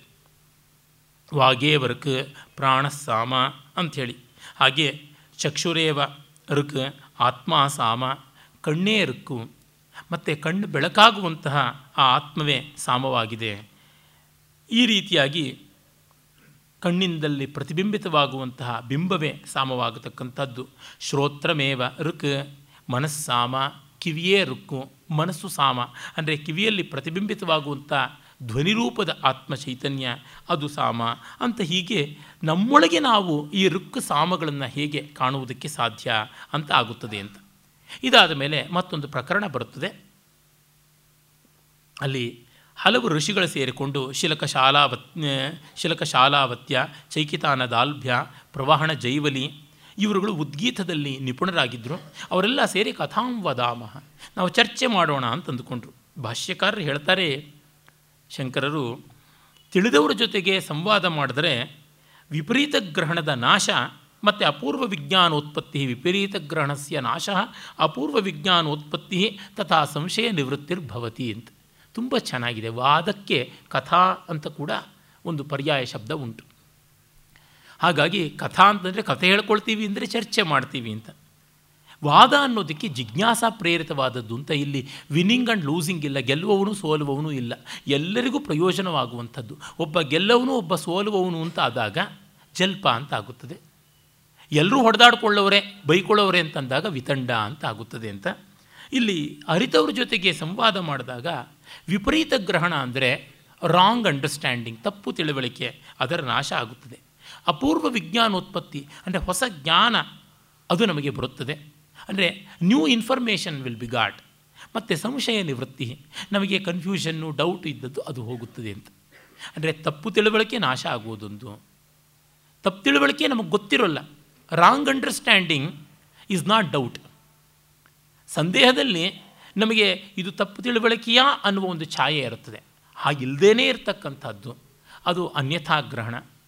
ಅದು ಹೋಗುತ್ತದೆ, ಮತ್ತು ನೂತನ ವಿಚಾರ ಗ್ರಹಣವಾಗುತ್ತದೆ, ಮತ್ತು ಸಂಶಯ ಜ್ಞಾನ ನಿವೃತ್ತಿಯಾಗುತ್ತದೆ. ಈ ರೀತಿಯಾದ ಪ್ರಯೋಜನ ಉಂಟು ಅಂತ ಮಾಡಿಕೊಳ್ತಾರೆ. ಹೀಗೆ ಅವರೆಲ್ಲರೂ ಚರ್ಚೆ ಮಾಡಿಕೊಂಡು ಕಟ್ಟಕಡೆಯಲ್ಲಿ ಪ್ರವಹಣ ಜೈವಲಿ ಹೇಳ್ತಾನೆ ತಮ್ಮ ಪ್ರವಾಹಣೋ ಜೈವಲಿ ವಾಚಾಂತವದ್ವೈ ಕಿಲತೆ ಶಾಲಾವತ್ಯಸಾಮ ಯಸ್ತ್ವೇತರ್ಹಿ ಬ್ರೂಯಾನ್ ಮೂರ್ಧಾತೆ ವಿಪತಿಷ್ಯತೀತಿ ಮೂರ್ಧಾತೆ ವಿಪತೇತಿತಿ. ಸಾಮ ಅನ್ನುವಂಥದ್ದು ಯಾವುದಿದೆ ಅದನ್ನು ಸರಿಯಾಗಿ ಅರ್ಥ ಮಾಡಿಕೊಳ್ಳಬೇಕು. ಸಾಮ ಅನ್ ಸಾಂತವೋ ಅನಂತವೋ ಅಂತ. ಸಾಮ ಅಂತ ಅಂತ ಆಗಿಬಿಟ್ರೆ, ಸಾಂತ ಅಂತ ಆಗಿಬಿಟ್ರೆ ನಮ್ಮ ತಲೆ ಬೀಳುತ್ತದೆ ಅಂತ. ಅಂದರೆ ಜ್ಞಾನ ಉಪಾಸ್ಯವಾದದ್ದು ಅನಂತವಾಗಿರಬೇಕು ಅಂತ. ಈ ರೀತಿಯಾಗಿ ಅವರು ಚರ್ಚೆ ಮಾಡಿಕೊಂಡು ಕಟ್ಟಕಡೆಯಲ್ಲಿ ಸಾಮ ಅನಂತವಾದದ್ದು, ಅದಕ್ಕೆ ಅನಾದಿತ್ವ ಉಂಟು ಅಂಥೇಳಿ ಅರ್ಥ ಮಾಡಿಕೊಳ್ತಾರೆ ಹೀಗೆ ಅರ್ಥ ಮಾಡಿಕೊಂಡವರು ಉತ್ತರೋತ್ತರವಾಗಿ ಸಂತತಿಯನ್ನು ಅನಂತವಾಗಿ ಬೆಳೆಸಿಕೊಂಡು ಆನಂತ್ಯವನ್ನು ಹೊಂದುತ್ತಾರೆ ಅಂತ ಬರುತ್ತದೆ. ಅದಾದ ಮೇಲೆ ಹತ್ತನೇ ಖಂಡದಲ್ಲಿ ಒಂದು ತುಂಬ ಸ್ವಾರಸ್ಯಕಾರಿಯಾದ ಉಪಾಖ್ಯಾನ ಬರುತ್ತದೆ. ಅದು ಉಶಸ್ತಿ ಚಾಕ್ರಾಯಣದ್ದು. ಮಡ್ಚೀಹತೇಷು ಕುರುಷು ಆಟಿಕ್ಯಾಸಹ ಜಾಯಯೋಷಸ್ತಿರ್ ಚಾಕ್ರಾಯಣ ಉಶಸ್ತಿಶ್ಚಾಕ್ರಾಯಣ ಉಶಸ್ತಿರ್ಹ ಚಾಕ್ರಾಯಣ ಇಭ್ಯಗ್ರಾಮೆ ಪ್ರದ್ರಾಣಕ ಉವಾಸ ಅಂತ ಕುರು ಭೂಮಿಯಲ್ಲಿ ಅಂದರೆ ಕುರು ಜನಪದದಲ್ಲಿ ಮಟಚಿ ಹತೇಶು ಮಟಚಿ ಅನ್ನೋದಕ್ಕೆ ಕೆಲವರು ಮಿಡತೆ ಅಂತ ಕೂಡ ಹೇಳ್ತಾನೆ. ಆದರೆ ಶಂಕರಾದಿ ಭಾಷ್ಯಕಾರರು ಆನೆಕಲ್ಲು ಇತ್ಯಾದಿಗಳು ಬಿದ್ದು ಹಾಳಾದ ಬೆಳೆಯಿಂದಾಗಿ ಕ್ಷಾಮ ಬಂದಿರುತ್ತದೆ. ಆಗ ಮಟಚಿ ಹತೇಶು ಅಂತಂದರೆ ಈ ಹೇಲ್ ಸ್ಟೋನ್ ಡ್ರಾಪಿಂಗಿಂದ ಈ ಬೆಳೆ ಎಲ್ಲ ಹಾಳಾಗಿರ್ತಕ್ಕಂಥದ್ದು. ಅಂದರೆ ಅತಿವೃಷ್ಟಿಯ ಒಂದು ಉಪಫಲ, ವಿಪರೀತ ಫಲ ಅದಾಗಿರುವಂಥದ್ದು. ಅವನು ಚಿಕ್ಕ ವಯಸ್ಸಿನ ಹೆಂಡತಿಯ ಜೊತೆಗೆ ಚಕ್ರಾಯಣನ ಮಗ ಚಾಕ್ರಾಯಣ ಉಶಸ್ತಿ ಅಂತ ಅವನ ಹೆಸರು. ಅವನು ಹೊಟ್ಟೆಪಾಡಗ ಅಲ್ಲಲ್ಲಿ ಅಲಿತಾ ಇದ್ದ ಒಂದು ಆನೆಗಳ ಮಾವಟಿಗರೇ ಹೆಚ್ಚಾಗಿರುವ ಒಂದು ಗ್ರಾಮಕ್ಕೆ ಬಂದ. ಅಲ್ಲಿ ಬಂದು ಒಬ್ಬ ಮಾವಟಿಗ ಒಂದಿಷ್ಟು ಉದ್ದಿನ ಉಸಲಿಯನ್ನು ತಿಂತಾ ಇದ್ದ. ಕುಲ್ಮಾಶಾನ್ ಕುತ್ಸಿತಾನ್ ಮಾಷಾನ್ ಅಂತ ಭಾಷ್ಯಕಾರ ಹೇಳ್ತಾರೆ. ಅಂದರೆ ಒಂಥರ ಚೆನ್ನಾಗಿಲ್ಲದ ಆ ಒಂದು ಉಸಲಿಯನ್ನು ತಿಂತಾ ಇದ್ದ. ಅವನನ್ನು ಬಿಭಿಕ್ಷೆ ಬೇಡ್ತಾನೆ ಅಪ್ಪ ನನ್ನ ಕೊಡು ಹೊಟ್ಟಿಗಿಲ್ಲ ಅಂತ ಹೇಳ್ಬಿಟ್ಟು. ಅವನು ಹೇಳ್ತಾನೆ, ಇದು ಉಚ್ಚಿಷ್ಟವಾಗಿದೆ, ಉಚ್ಚಿಷ್ಟಂ ವೈ ಅಂತಂತಾನೆ. ಇಲ್ಲ, ಪರವಾಗಿಲ್ಲ, ಕೊಡು ಅಂತಾನೆ. ಆಗ ನೀರನ್ನು ಕುಡಿತೀಯಾ? ಅಂದರೆ, ಇಲ್ಲ, ನಾನು ಕೊಡೋದಿಲ್ಲ, ನಾನು ಕುಡಿಯೋದಿಲ್ಲ ಅಂತಂತಾನೆ. ಯಾಕೆಂದರೆ ಅಂಥ ಅನುಪಾನಂ ಇತ್ಯುಚ್ಚಿಷ್ಟಂ ಅದು ನೀರು ಕುಡಿದ್ರೆ ಎಂಜಲಾಗುತ್ತದೆ ಅಂತ. ಅಲ್ಲಯ್ಯ, ಕಾಳಿಗೆ ಎಂಜಲಿಲ್ಲ, ನೀರಿಗೆ ಎಂಜಲ ಅಂತಂದರೆ ಅವನು ಹೇಳ್ತಾನೆ, ನಸ್ವಿದೇತೇಪಿ ಉಚ್ಚಿಷ್ಟಾ ಇತಿ ನವ ಅಜೀವಿಷ್ಯಂ ಇಮಾಂ ಇಮಾ ಇಮಾ ಇತಿ ಹೋವಾಚ ಕಾಮೋಮ ಉದಪಾನಮಿತಿ ಇದನ್ನು ತಿಂದೇ ಇದ್ದರೆ ನಾನು ಬದುಕ್ತಾನೇ ಇರಲಿಲ್ಲ ನಿನ್ನ ಎಂಜಲಿನ ಆಹಾರವನ್ನು. ಹಾಗಾಗಿ ಅದು ಎಂಜಲಲ್ಲ. ನೀರಾದರೆ ಬೇರೆ ಕಡೆಯೂ ಸಿಗುತ್ತದೆ. ಕಾಮೋಮೇ ಉದಪಾನಮಿತಿ. ಬೇರೆ ಕಡೆಯೆಲ್ಲ ನೀರು ಜಾಸ್ತಿ ಸಿಗೋದ್ರಿಂದ ಅದು ಕುಡಿದ್ರೆ ಎಂಜಲಾಗುತ್ತದೆ ಅಂತ. ಅಂದರೆ ಆಪದ್ಧರ್ಮ ಅಂತ ಒಂದಿದೆಯಲ್ಲ ಎಲ್ಲಿಯವರೆಗೂ ಅದನ್ನು ತಗೋಬಹುದು? ಇದಿಲ್ಲದೆ ನನಗೆ ಬದುಕೋಕ್ಕೆ ಆಗೋಲ್ಲ ಅನ್ನುವಾಗ ಅದು ಏನು ಮಾಡಿದ್ರೂ ಧರ್ಮವೇ. ಇದು ಬೇರೆ ಕಡೆಗೂ ಉಂಟು, ಹಾಗಾಗಿ ಅದನ್ನು ಮಾಡಬಾರ್ದು ಅಂತ ಅಂದುಕೊಳ್ಳೋದು. ಅಂದರೆ ನಮ್ಮ ನಮ್ಮ ಎಲ್ಲೆಯನ್ನು ಕಂಡುಕೊಳ್ಳುವ ಎಷ್ಟು ಮನೋಹರವಾದ ಗತಿಯನ್ನು ಇಲ್ಲಿ ವೇದ ತೋರಿಸ್ತಾ ಇದೆ. ಈ ಒಂದು ಉಪಾಖ್ಯಾನ ಈ ಕಾರಣಕ್ಕೆ ನನಗೆ ಬಹಳ ಮುಖ್ಯ ಅಂತ ಅನಿಸುತ್ತದೆ ಅಂದರೆ ಕಾಂಪ್ರಮೈಸ್ ಟು ವಾಟ್ ಎಕ್ಸ್ಟೆಂಟ್ ನಮ್ಮ ಬದುಕಿಗೆ ಬಂದಾಗ ಕಾಂಪ್ರಮೈಸ್. ಅದರಿಂದಲೇ ಒಂದು ಸ್ಮೃತಿವಾಕ್ಯ ಅಂತ ಹೇಳ್ತಾರೆ, ಯಾವ ಸ್ಮೃತಿ ಅಂತ ಗೊತ್ತಿಲ್ಲ. ವೃದ್ಧೌತು ಮಾತಾ ಪಿತರು, ಮುಗ್ಧಾ ಭಾರ್ಯ ಶಿಶುಸ್ಸುತಃ ಅಪ್ಯಕಾರ್ಯ ಶತಂ ಕೃತ್, ಕೃತ್ವ ಕುರ್ಯಾತ್ ಗಾರ್ಹಸ್ಥ್ಯ ಕುರ್ಯಾತ್ ಗಾರ್ಹಸ್ಥ್ಯ ಮಂಡನಂ ಅಂತ. ಗೃಹಸ್ಥನ ಕೆಲಸ ಚೆನ್ನಾಗಿ ಮಾಡೋದು, ಚೆನ್ನಾಗಿ ಮಾಡ್ಕೊಂಡು ಹೋಗಬೇಕು. ನೂರು ಕೆಟ್ಟ ಕೆಲಸ ಆದರೂ ಮಾಡಿ. ತಂದೆ ತಾಯಿಗಳು ಮುಪ್ಪಿನ ಮುದುಕರು. ಹೆಂಡತಿಗೆ ಏನೂ ಗೊತ್ತಿಲ್ಲ. ಎಳೆ ಮಗು ಇದೆ. ಹಾಗಿದ್ದಾಗ ಇವ್ರನ್ನ ಕಾಪಾಡೋದಕ್ಕೆ ಏನಾದರೂ ಮಾಡಲಿ ಅಂತ. ಅಂದರೆ ತಾತ್ಪರ್ಯ ಇಷ್ಟೇ. ಈ ಆತ್ಯಂತಿಕ ಸ್ಥಿತಿಗೆ ಹೋದಾಗ ಅಂತ ಈ ರೀತಿಯಲ್ಲಿ ಉಶಸ್ತಿ ಚಕ್ರಾಯಣನ ಪ್ರಸ್ತಾವನೆ ಬರುತ್ತದೆ. ಆಮೇಲೆ ಅವನು ಮರುದಿವಸ ಹೊರಡ್ತಾನೆ. ರಾಜ್ಯಸಭೆಗೆ ಒಂದು ಯಜ್ಞ ನಡೀತಾ ಇರುತ್ತೆ ಅಲ್ಲಿ. ಹೆಂಡತಿಗಾಗಿಂತ ಒಂದಿಷ್ಟು ಆ ಎಂಜಲ ಉದ್ದಿನ ಕಾಳನ್ನೇ ತೆಗೆದಿಟ್ಟಿರ್ತಾನೆ ಉಸಲಿಯನ್ನು. ಅವಳು ನೀರು ಕುಡ್ಕೊಂಡೇ ಹೇಗೋ ಬದುಕಿರ್ತಾಳೆ ಚಿಕ್ಕ ಹುಡುಗಿ. ಹಾಗಾಗಿ ಮರುದಿವಸ ಹಸಿವು ಅಂತಂದಾಗ ಆ ಹಳಸಿದ ಉದ್ದಿನ ಕಾಳನ್ನೇ ಕೊಡ್ತಾಳೆ. ಹಳಸಿದ ಇಂಜಲಾದದ್ದು, ಅದನ್ನು ತಿಂದುಕೊಂಡೇ ಅವನು ಹೋಗ್ತಾನೆ. ಹೋಗಿ ಅಲ್ಲಿ ಉದ್ಗೀತದ ಒಂದು ಪ್ರಸ್ತಾವ ನಡೀತಾ ಇರುತ್ತೆ. ಅಲ್ಲಿ ಯಜಮಾನನ ಬಳಿಗೆ ಹೋಗ್ಬಿಟ್ಟು ಕೇಳ್ತಾನೆ. ಪ್ರಸ್ತೋತ್, ಇದು ಪ್ರಸ್ತೋತ್ರ ಅಂತ ಒಬ್ಬ ಋತ್ವಿಕ್ಕಿರ್ತಾನೆ ಅವನ ಬಳಿಗೆ ಹೋಗ್ಬಿಟ್ಟು ಹೇಳ್ತಾನೆ, ನೀನು ಸಾಮದಲ್ಲಿ ಪ್ರಸ್ತಾವ ಅಂತ ಒಂದು ಪ್ರಕರಣ ಇದೆ. ಅಂದರೆ ಸಾಮಗಾನ ಮಾಡುವ ಒಂದು ಘಟ್ಟ. ಈ ಪ್ರಸ್ತಾವಕ್ಕೆ ದೇವತೆ ಯಾರು? ಅದನ್ನು ಹೇಳು ಅಂತಾನೆ. ನೀನು ಸರಿಯಾಗಿ ಹೇಳದೆ ಇದ್ದರೆ ತಲೆ ಬೀಳುತ್ತೆ ಅಂತಂತಾನೆ. ಅವನಿಗೆ ಹೇಳೋಕ್ಕಾಗಲ್ಲ. ಆಮೇಲೆ ಕಡೆಗೆ ನಿನ್ನನ್ನೇ ಕೇಳ್ತೀವಿ ಅಂತಂದಾಗ ಪ್ರಾಣ ಅಂತ ಹೇಳ್ಬಿಟ್ಟು ಅಂತಾನೆ. ಆಗ ರಾಜ ಸಂತುಷ್ಟನಾಗ್ಬಿಟ್ಟು ಇವನಿಗೆ ಬದುಕಿಗೆ ಬೇಕಾಗಿರೋ ವ್ಯವಸ್ಥೆ ಮಾಡಿಕೊಡ್ತಾನೆ ಅಂತ. ವಸ್ತುತಃ ಇದು ಮುಖ್ಯ ಉಪನಿಷತ್ತಿನಲ್ಲಿ ಬರುವ ಪ್ರಕರಣ. ಅವನು ಎಂಜಲನ್ನು ತಿಂದಿದ್ದು ಮತ್ತು ನೀರಿಗೆ ಮಾತ್ರ ಬೇಡ ಅಂದಿದ್ದು ಅದು ಅಮುಖ್ಯ ಅಂತ. ಆದರೆ ನನ್ನ ದೃಷ್ಟಿಗೆ ಅನಿಸುತ್ತದೆ, ಇವನು ಪ್ರಸ್ತಾವಕ್ಕೆ ಪ್ರಾಣ ಮುಖ್ಯ ಅನ್ನೋ ದೇವತೆ ಹೇಳಿದ್ನೋ, ಅಪಾನ ಮುಖ್ಯ ದೇವತೆ ಅಂತಂದನೋ ಅದು ಮುಖ್ಯವಾಗೋಲ್ಲ ನನಗೆ. ಆಪದ್ಧರ್ಮದ ವ್ಯಾಪ್ತಿ ಏನಿದೆ ಅಂತ, ಯಾಕೆಂದರೆ ಉಪಾಸನಾ ಕಾಂಡವಾದ ಇದರೊಳಗೆ ದೇವತೆಗಳನ್ನು ನೈಕವಾಗಿ ಹೇಳಬಹುದು, ಅನೇಕ ವಿಧವಾಗಿ ಹೇಳಬಹುದು, ಅದೆಲ್ಲ ಮುಖ್ಯ. ಅಂದರೆ ನೋಡುವ ಪರ್ಸ್ಪೆಕ್ಟಿವಿಂದ ಉಪನಿಷತ್ತುಗಳು ಬೇರೆಯೇ ಆದ ಸ್ವಾರಸ್ಯವನ್ನು ಕೊಡೋದಕ್ಕೆ ಸಾಧ್ಯ ಇದೆ ಅಂತ ಗೊತ್ತಾಗುತ್ತದೆ. ಅದಾದ ಮೇಲೆ ನಾವು ಮತ್ತೊಂದು ಪ್ರಕರಣವನ್ನು ನೋಡ್ತೀವಿ.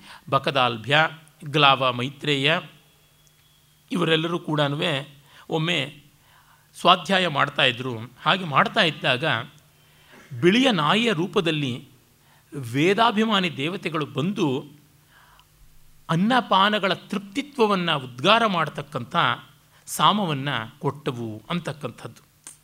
ಅಂದರೆ ಈ ಸಾಮವನ್ನು ಉಪಾಸನೆ ಮಾಡುವವರಿಗೆ ಹೊಟ್ಟೆ ಬಟ್ಟೆಗಳಿಗೆ ತೊಂದರೆ ಇರೋಲ್ಲ, ಹಸಿವು ಬಾಯಾರಿಕೆಗಳ ಕ್ಲೇಶ ಇರುವುದಿಲ್ಲ ಅನ್ನುವಂಥದ್ದು ಬರ್ತದೆ. ಓಂ ಅದಾಮ್, ಓಂ ಪಿಬಾಮ್, ಓಂ ದೇವೋ ವರುಣ ಅಂತ ಹೇಳ್ಬಿಟ್ಟು ಓಂ ಅದಾಮಹ ಓಂ ಪಿಬಾಮಹ ಅಂತ. ತಿನ್ನೋಣ, ಕುಡಿಯೋಣ ಅನ್ನುವುದನ್ನು ಬಿಳಿಯ ನಾಯಿಯ ರೂಪದಲ್ಲಿ ಬಂದ ಸಾಮ ದೇವತೆ ಮಿಕ್ಕ ಅನೇಕ ನಾಯಿಗಳಿಗೆ, ಅಂದರೆ ಅವರು ಋಷಿಗಳು ಅಂತ ಇಲ್ಲಿ ತಾತ್ಪರ್ಯ ಉಪದೇಶ ಮಾಡಿದ್ದು ಅಂತ. ನಮ್ಮ ವೇದಗಳಿಗೆ ನಾಯಿ, ಹಂದಿ ಇತ್ಯಾದಿ ಮೈಲಿಗೆ ಇಲ್ಲ. ನಮ್ಮ ದೇವರಿಗೂ ಅಷ್ಟೇ. ಕಾಲಭೈರವನೂ ಆಗ್ತಾನೆ. ನಾಲ್ಕು ವೇದಗಳೇ ಆ ನಾರಾಯಣನ ಅವತಾರವಾದಂಥ ದತ್ತಾತ್ರೇಯನಿಗೆ ಹಿಂಬಾಲಕರಾಗಿ ಹೋಗುತ್ತವೆ ಅಂತನ್ನುವುದು. ಹಂದಿಯ ರೂಪದಲ್ಲೇ ಸಾಕ್ಷಾತ್ ವರಾಹಸ್ವಾಮಿ ಯಜ್ಞವರಾಹ ಇದ್ದು ಭೂಮಿಯನ್ನು ಉದ್ಧಾರ ಮಾಡದ ಅಂತ ಹೀಗೆಲ್ಲ ಇರೋದ್ರಿಂದ ನಮಗೆ ಯಾವ ಪ್ರಾಣಿಯೂ ಮೈಲಿಗೆ ಎಲ್ಲ ಶೊಭ್ಯಶ್ಚವೋ ನಮಃ ಶ್ವಪತಿಭ್ಯಶ್ಚವೋ ನಮಃ ಅಂತಲೇ ರುದ್ರಾಧ್ಯಾಯದಲ್ಲಿ ಹೇಳ್ಕೊಳ್ತೀವಿ. ಇವುಗಳ ಮೂಲಕವಾಗಿ ನಮಗೆ ಗೊತ್ತಾಗೋದಿಷ್ಟೇ. ನಾಯಲ್ನ ಇಲ್ಲಿ ಹೇಳೋದಕ್ಕೆ ಕಾರಣ ಭಾಷ್ಯಕಾರ ಯಾರು ಹೇಳೋಲ್ಲ. ಅದರ ಸೂಕ್ಷ್ಮ ಗ್ರಹಣ, ಉಸಿರಿನಿಂದ ವಾಸನೆಯಿಂದ ಎಲ್ಲವನ್ನು ಗ್ರಹಿಸುತ್ತವಲ್ಲ, ಆ ರೀತಿ ಆಘ್ರಾಯ ಆಘ್ರಾಯ ಗಚ್ಚಂತಿ ಅಂತ ವೇದಗಳು ಮೂಸ್ ನೋಡ್ಕೊಂಡು ಮೂಸ್ ನೋಡ್ಕೊಂಡು ಹೋಗುತ್ತವೆ ಪಶುಗಳು ಹೇಗೋ ಹಾಗೆ ಹಾದಿಯನ್ನು ಹಿಡ್ಕೊಂಡು ಹೋಗುತ್ತವೆ ಅಂತೆಲ್ಲ ಹೇಳ್ತಾರೆ. ಆ ರೀತಿಯಲ್ಲಿ ಈ ನಾಯಿಗಳು ಕೂಡ ವೇದ ಅಭಿಮಾನಿ ದೇವತೆಗಳು ಅಂದರೆ ಆ ಪ್ರಾಣದ ಉಪಾಸನೆಯಿಂದಲೇ ಎಲ್ಲವೂ ಆಗಿದ್ದು ಅಂತ ಗೊತ್ತಾಗುತ್ತದೆ. ಮತ್ತು ಮುಖ್ಯವಾದ ಸಾಮದ ಸ್ತೋಭಗಳು ಯಾವುವು? ಅಂತನ್ನೋದನ್ನು ಈ ಮೊದಲನೇ ಅಧ್ಯಾಯದ ಕಡೆಯ, ಅಂದರೆ ಹದಿಮೂರನೇ ಖಂಡ ಹೇಳುತ್ತದೆ. ಅಯಂ ವಾವಲೋಕ ಹಾವುಕಾರೋ ವಾಯುರ್ ಹಾಯಿಕಾರಶ್ಚಂದ್ರಮ ಅಥ ಕಾರ ಆತ್ಮೇಹ ಕಾರ ಅಗ್ನಿರೀಕಾರ ಅಂತ ಹೇಳಿ ಆದಿತ್ಯ ಊಕಾರ ನಿಹವ ಏಕಾರ ವಿಶ್ವೇ ದೇವಾ ಊಹೋಯಿಕಾರ ಪ್ರಜಾಪತಿರ್ಹಿಂಕಾರ ಪ್ರಾಣಸ್ವರೋನ್ನಂ ಯಾವಾವಗ್ಗಿರಾಟ್ ಯಾವಾಗ್ನಿರಾಟ್, ಯಾವಾಗ್ವಿರಾಟ್. ಅನ್ ಅನಿರುಕ್ತ ಸ್ತ್ರಯೋದಶ ಸ್ತೋಭ ಸಂಚರೋ ಹುಂಕಾರ. ಸಾಮಗಳು ಗಾನ ಮಾಡುವಾಗ ಮಧ್ಯ ಮಧ್ಯದಲ್ಲಿ ಸ್ತೋಭಾಕ್ಷರಗಳು ಅಂತ ಬರ್ತವೆ. ಅವಕ್ಕೆ ಅರ್ಥ ಅಂತ ಇಲ್ಲ. ಅರೆ ನಾದ ಅಂತ ಉಂಟು. ನಾದವೇ ದೊಡ್ಡ ಅರ್ಥ ಅಂತ. ಅವು ಯಾವು, ಹಾವು, ಹಾಯಿ, ಅಥ, ಇಹ, ಈ, ಉ, ಎ ಹೋಯಿ ಹಿಂ, ಯಾ ಇತ್ಯಾದಿ ಉದ್ಗಾರಗಳು. ಈ ಉದ್ಗಾರಗಳಿಂದ ಮೂಲಕವಾಗಿ ಅಂದರೆ ಈ ಸ್ತೋಭಾಕ್ಷರಗಳಿಂದ ನಾದ ತುಂಬಿಕೊಂಡು ಬರುತ್ತೆ. ಹಾವ್ ಹಾವ್ ಹಾವ್ ಹವಾಯ್ ಹೈ, ಹೂ ಅಂತ ಈ ರೀತಿಯಾಗೆಲ್ಲ ಬರುತ್ತವೆ. ಸಂಗೀತದಲ್ಲಿ ಹೇಗೆ ಅರ್ಥರಹಿತವಾಗಿ ತಕಿಟ ತಧಿಮಿ ಜಣುತ ಅಂತ ಜತಿಗಳನ್ನು ಬಳಸ್ತಾರೆ, ಸಸ್ಸ, ರಿರಿಸ, ನಿರಿಸ ಅಂತ ಸ್ವರಗಳನ್ನು ಬಳಸ್ತಾರೆ, ಅಲ್ಲಿ ನಾವು ಯಾರೂ ಅರ್ಥ ಕೇಳೋದಿಲ್ಲ. ಆ ರೀತಿಯಲ್ಲಿ ಸಾಮವೂ ಕೂಡ ಸಂಗೀತದ ಮೂಲ ಮಾತ್ರಕ್ಕೆ ನಮ್ಮ ಸಂಗೀತದ್ದು.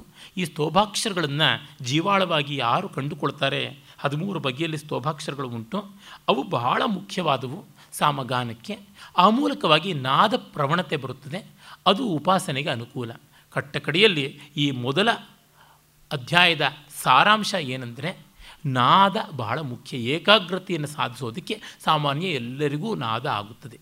ಯಾವುದು ಉಲ್ಲಾಸವನ್ನು, ಶಾಂತಿಯನ್ನು, ಅಂತರ್ಮುಖತೆಯನ್ನು ತಂದುಕೊಡುತ್ತದೆಯೋ ಆ ನಾದದ ಉಪಾಸನೆ ದೊಡ್ಡದು. ಅದು ಸಾಂಕೇತಿಕವಾಗಿ ಕೇವಲ ದಿಗ್ದರ್ಶಕವಾಗಿ ಓಂಕಾರ. ಮಿಕ್ಕಂತೆ ಯಾವುದು ಆಗ್ಬೋದು ಅಂತ ಓಂ ತತ್ಸತ್ ನಾಳೆ ನೋಡೋಣ.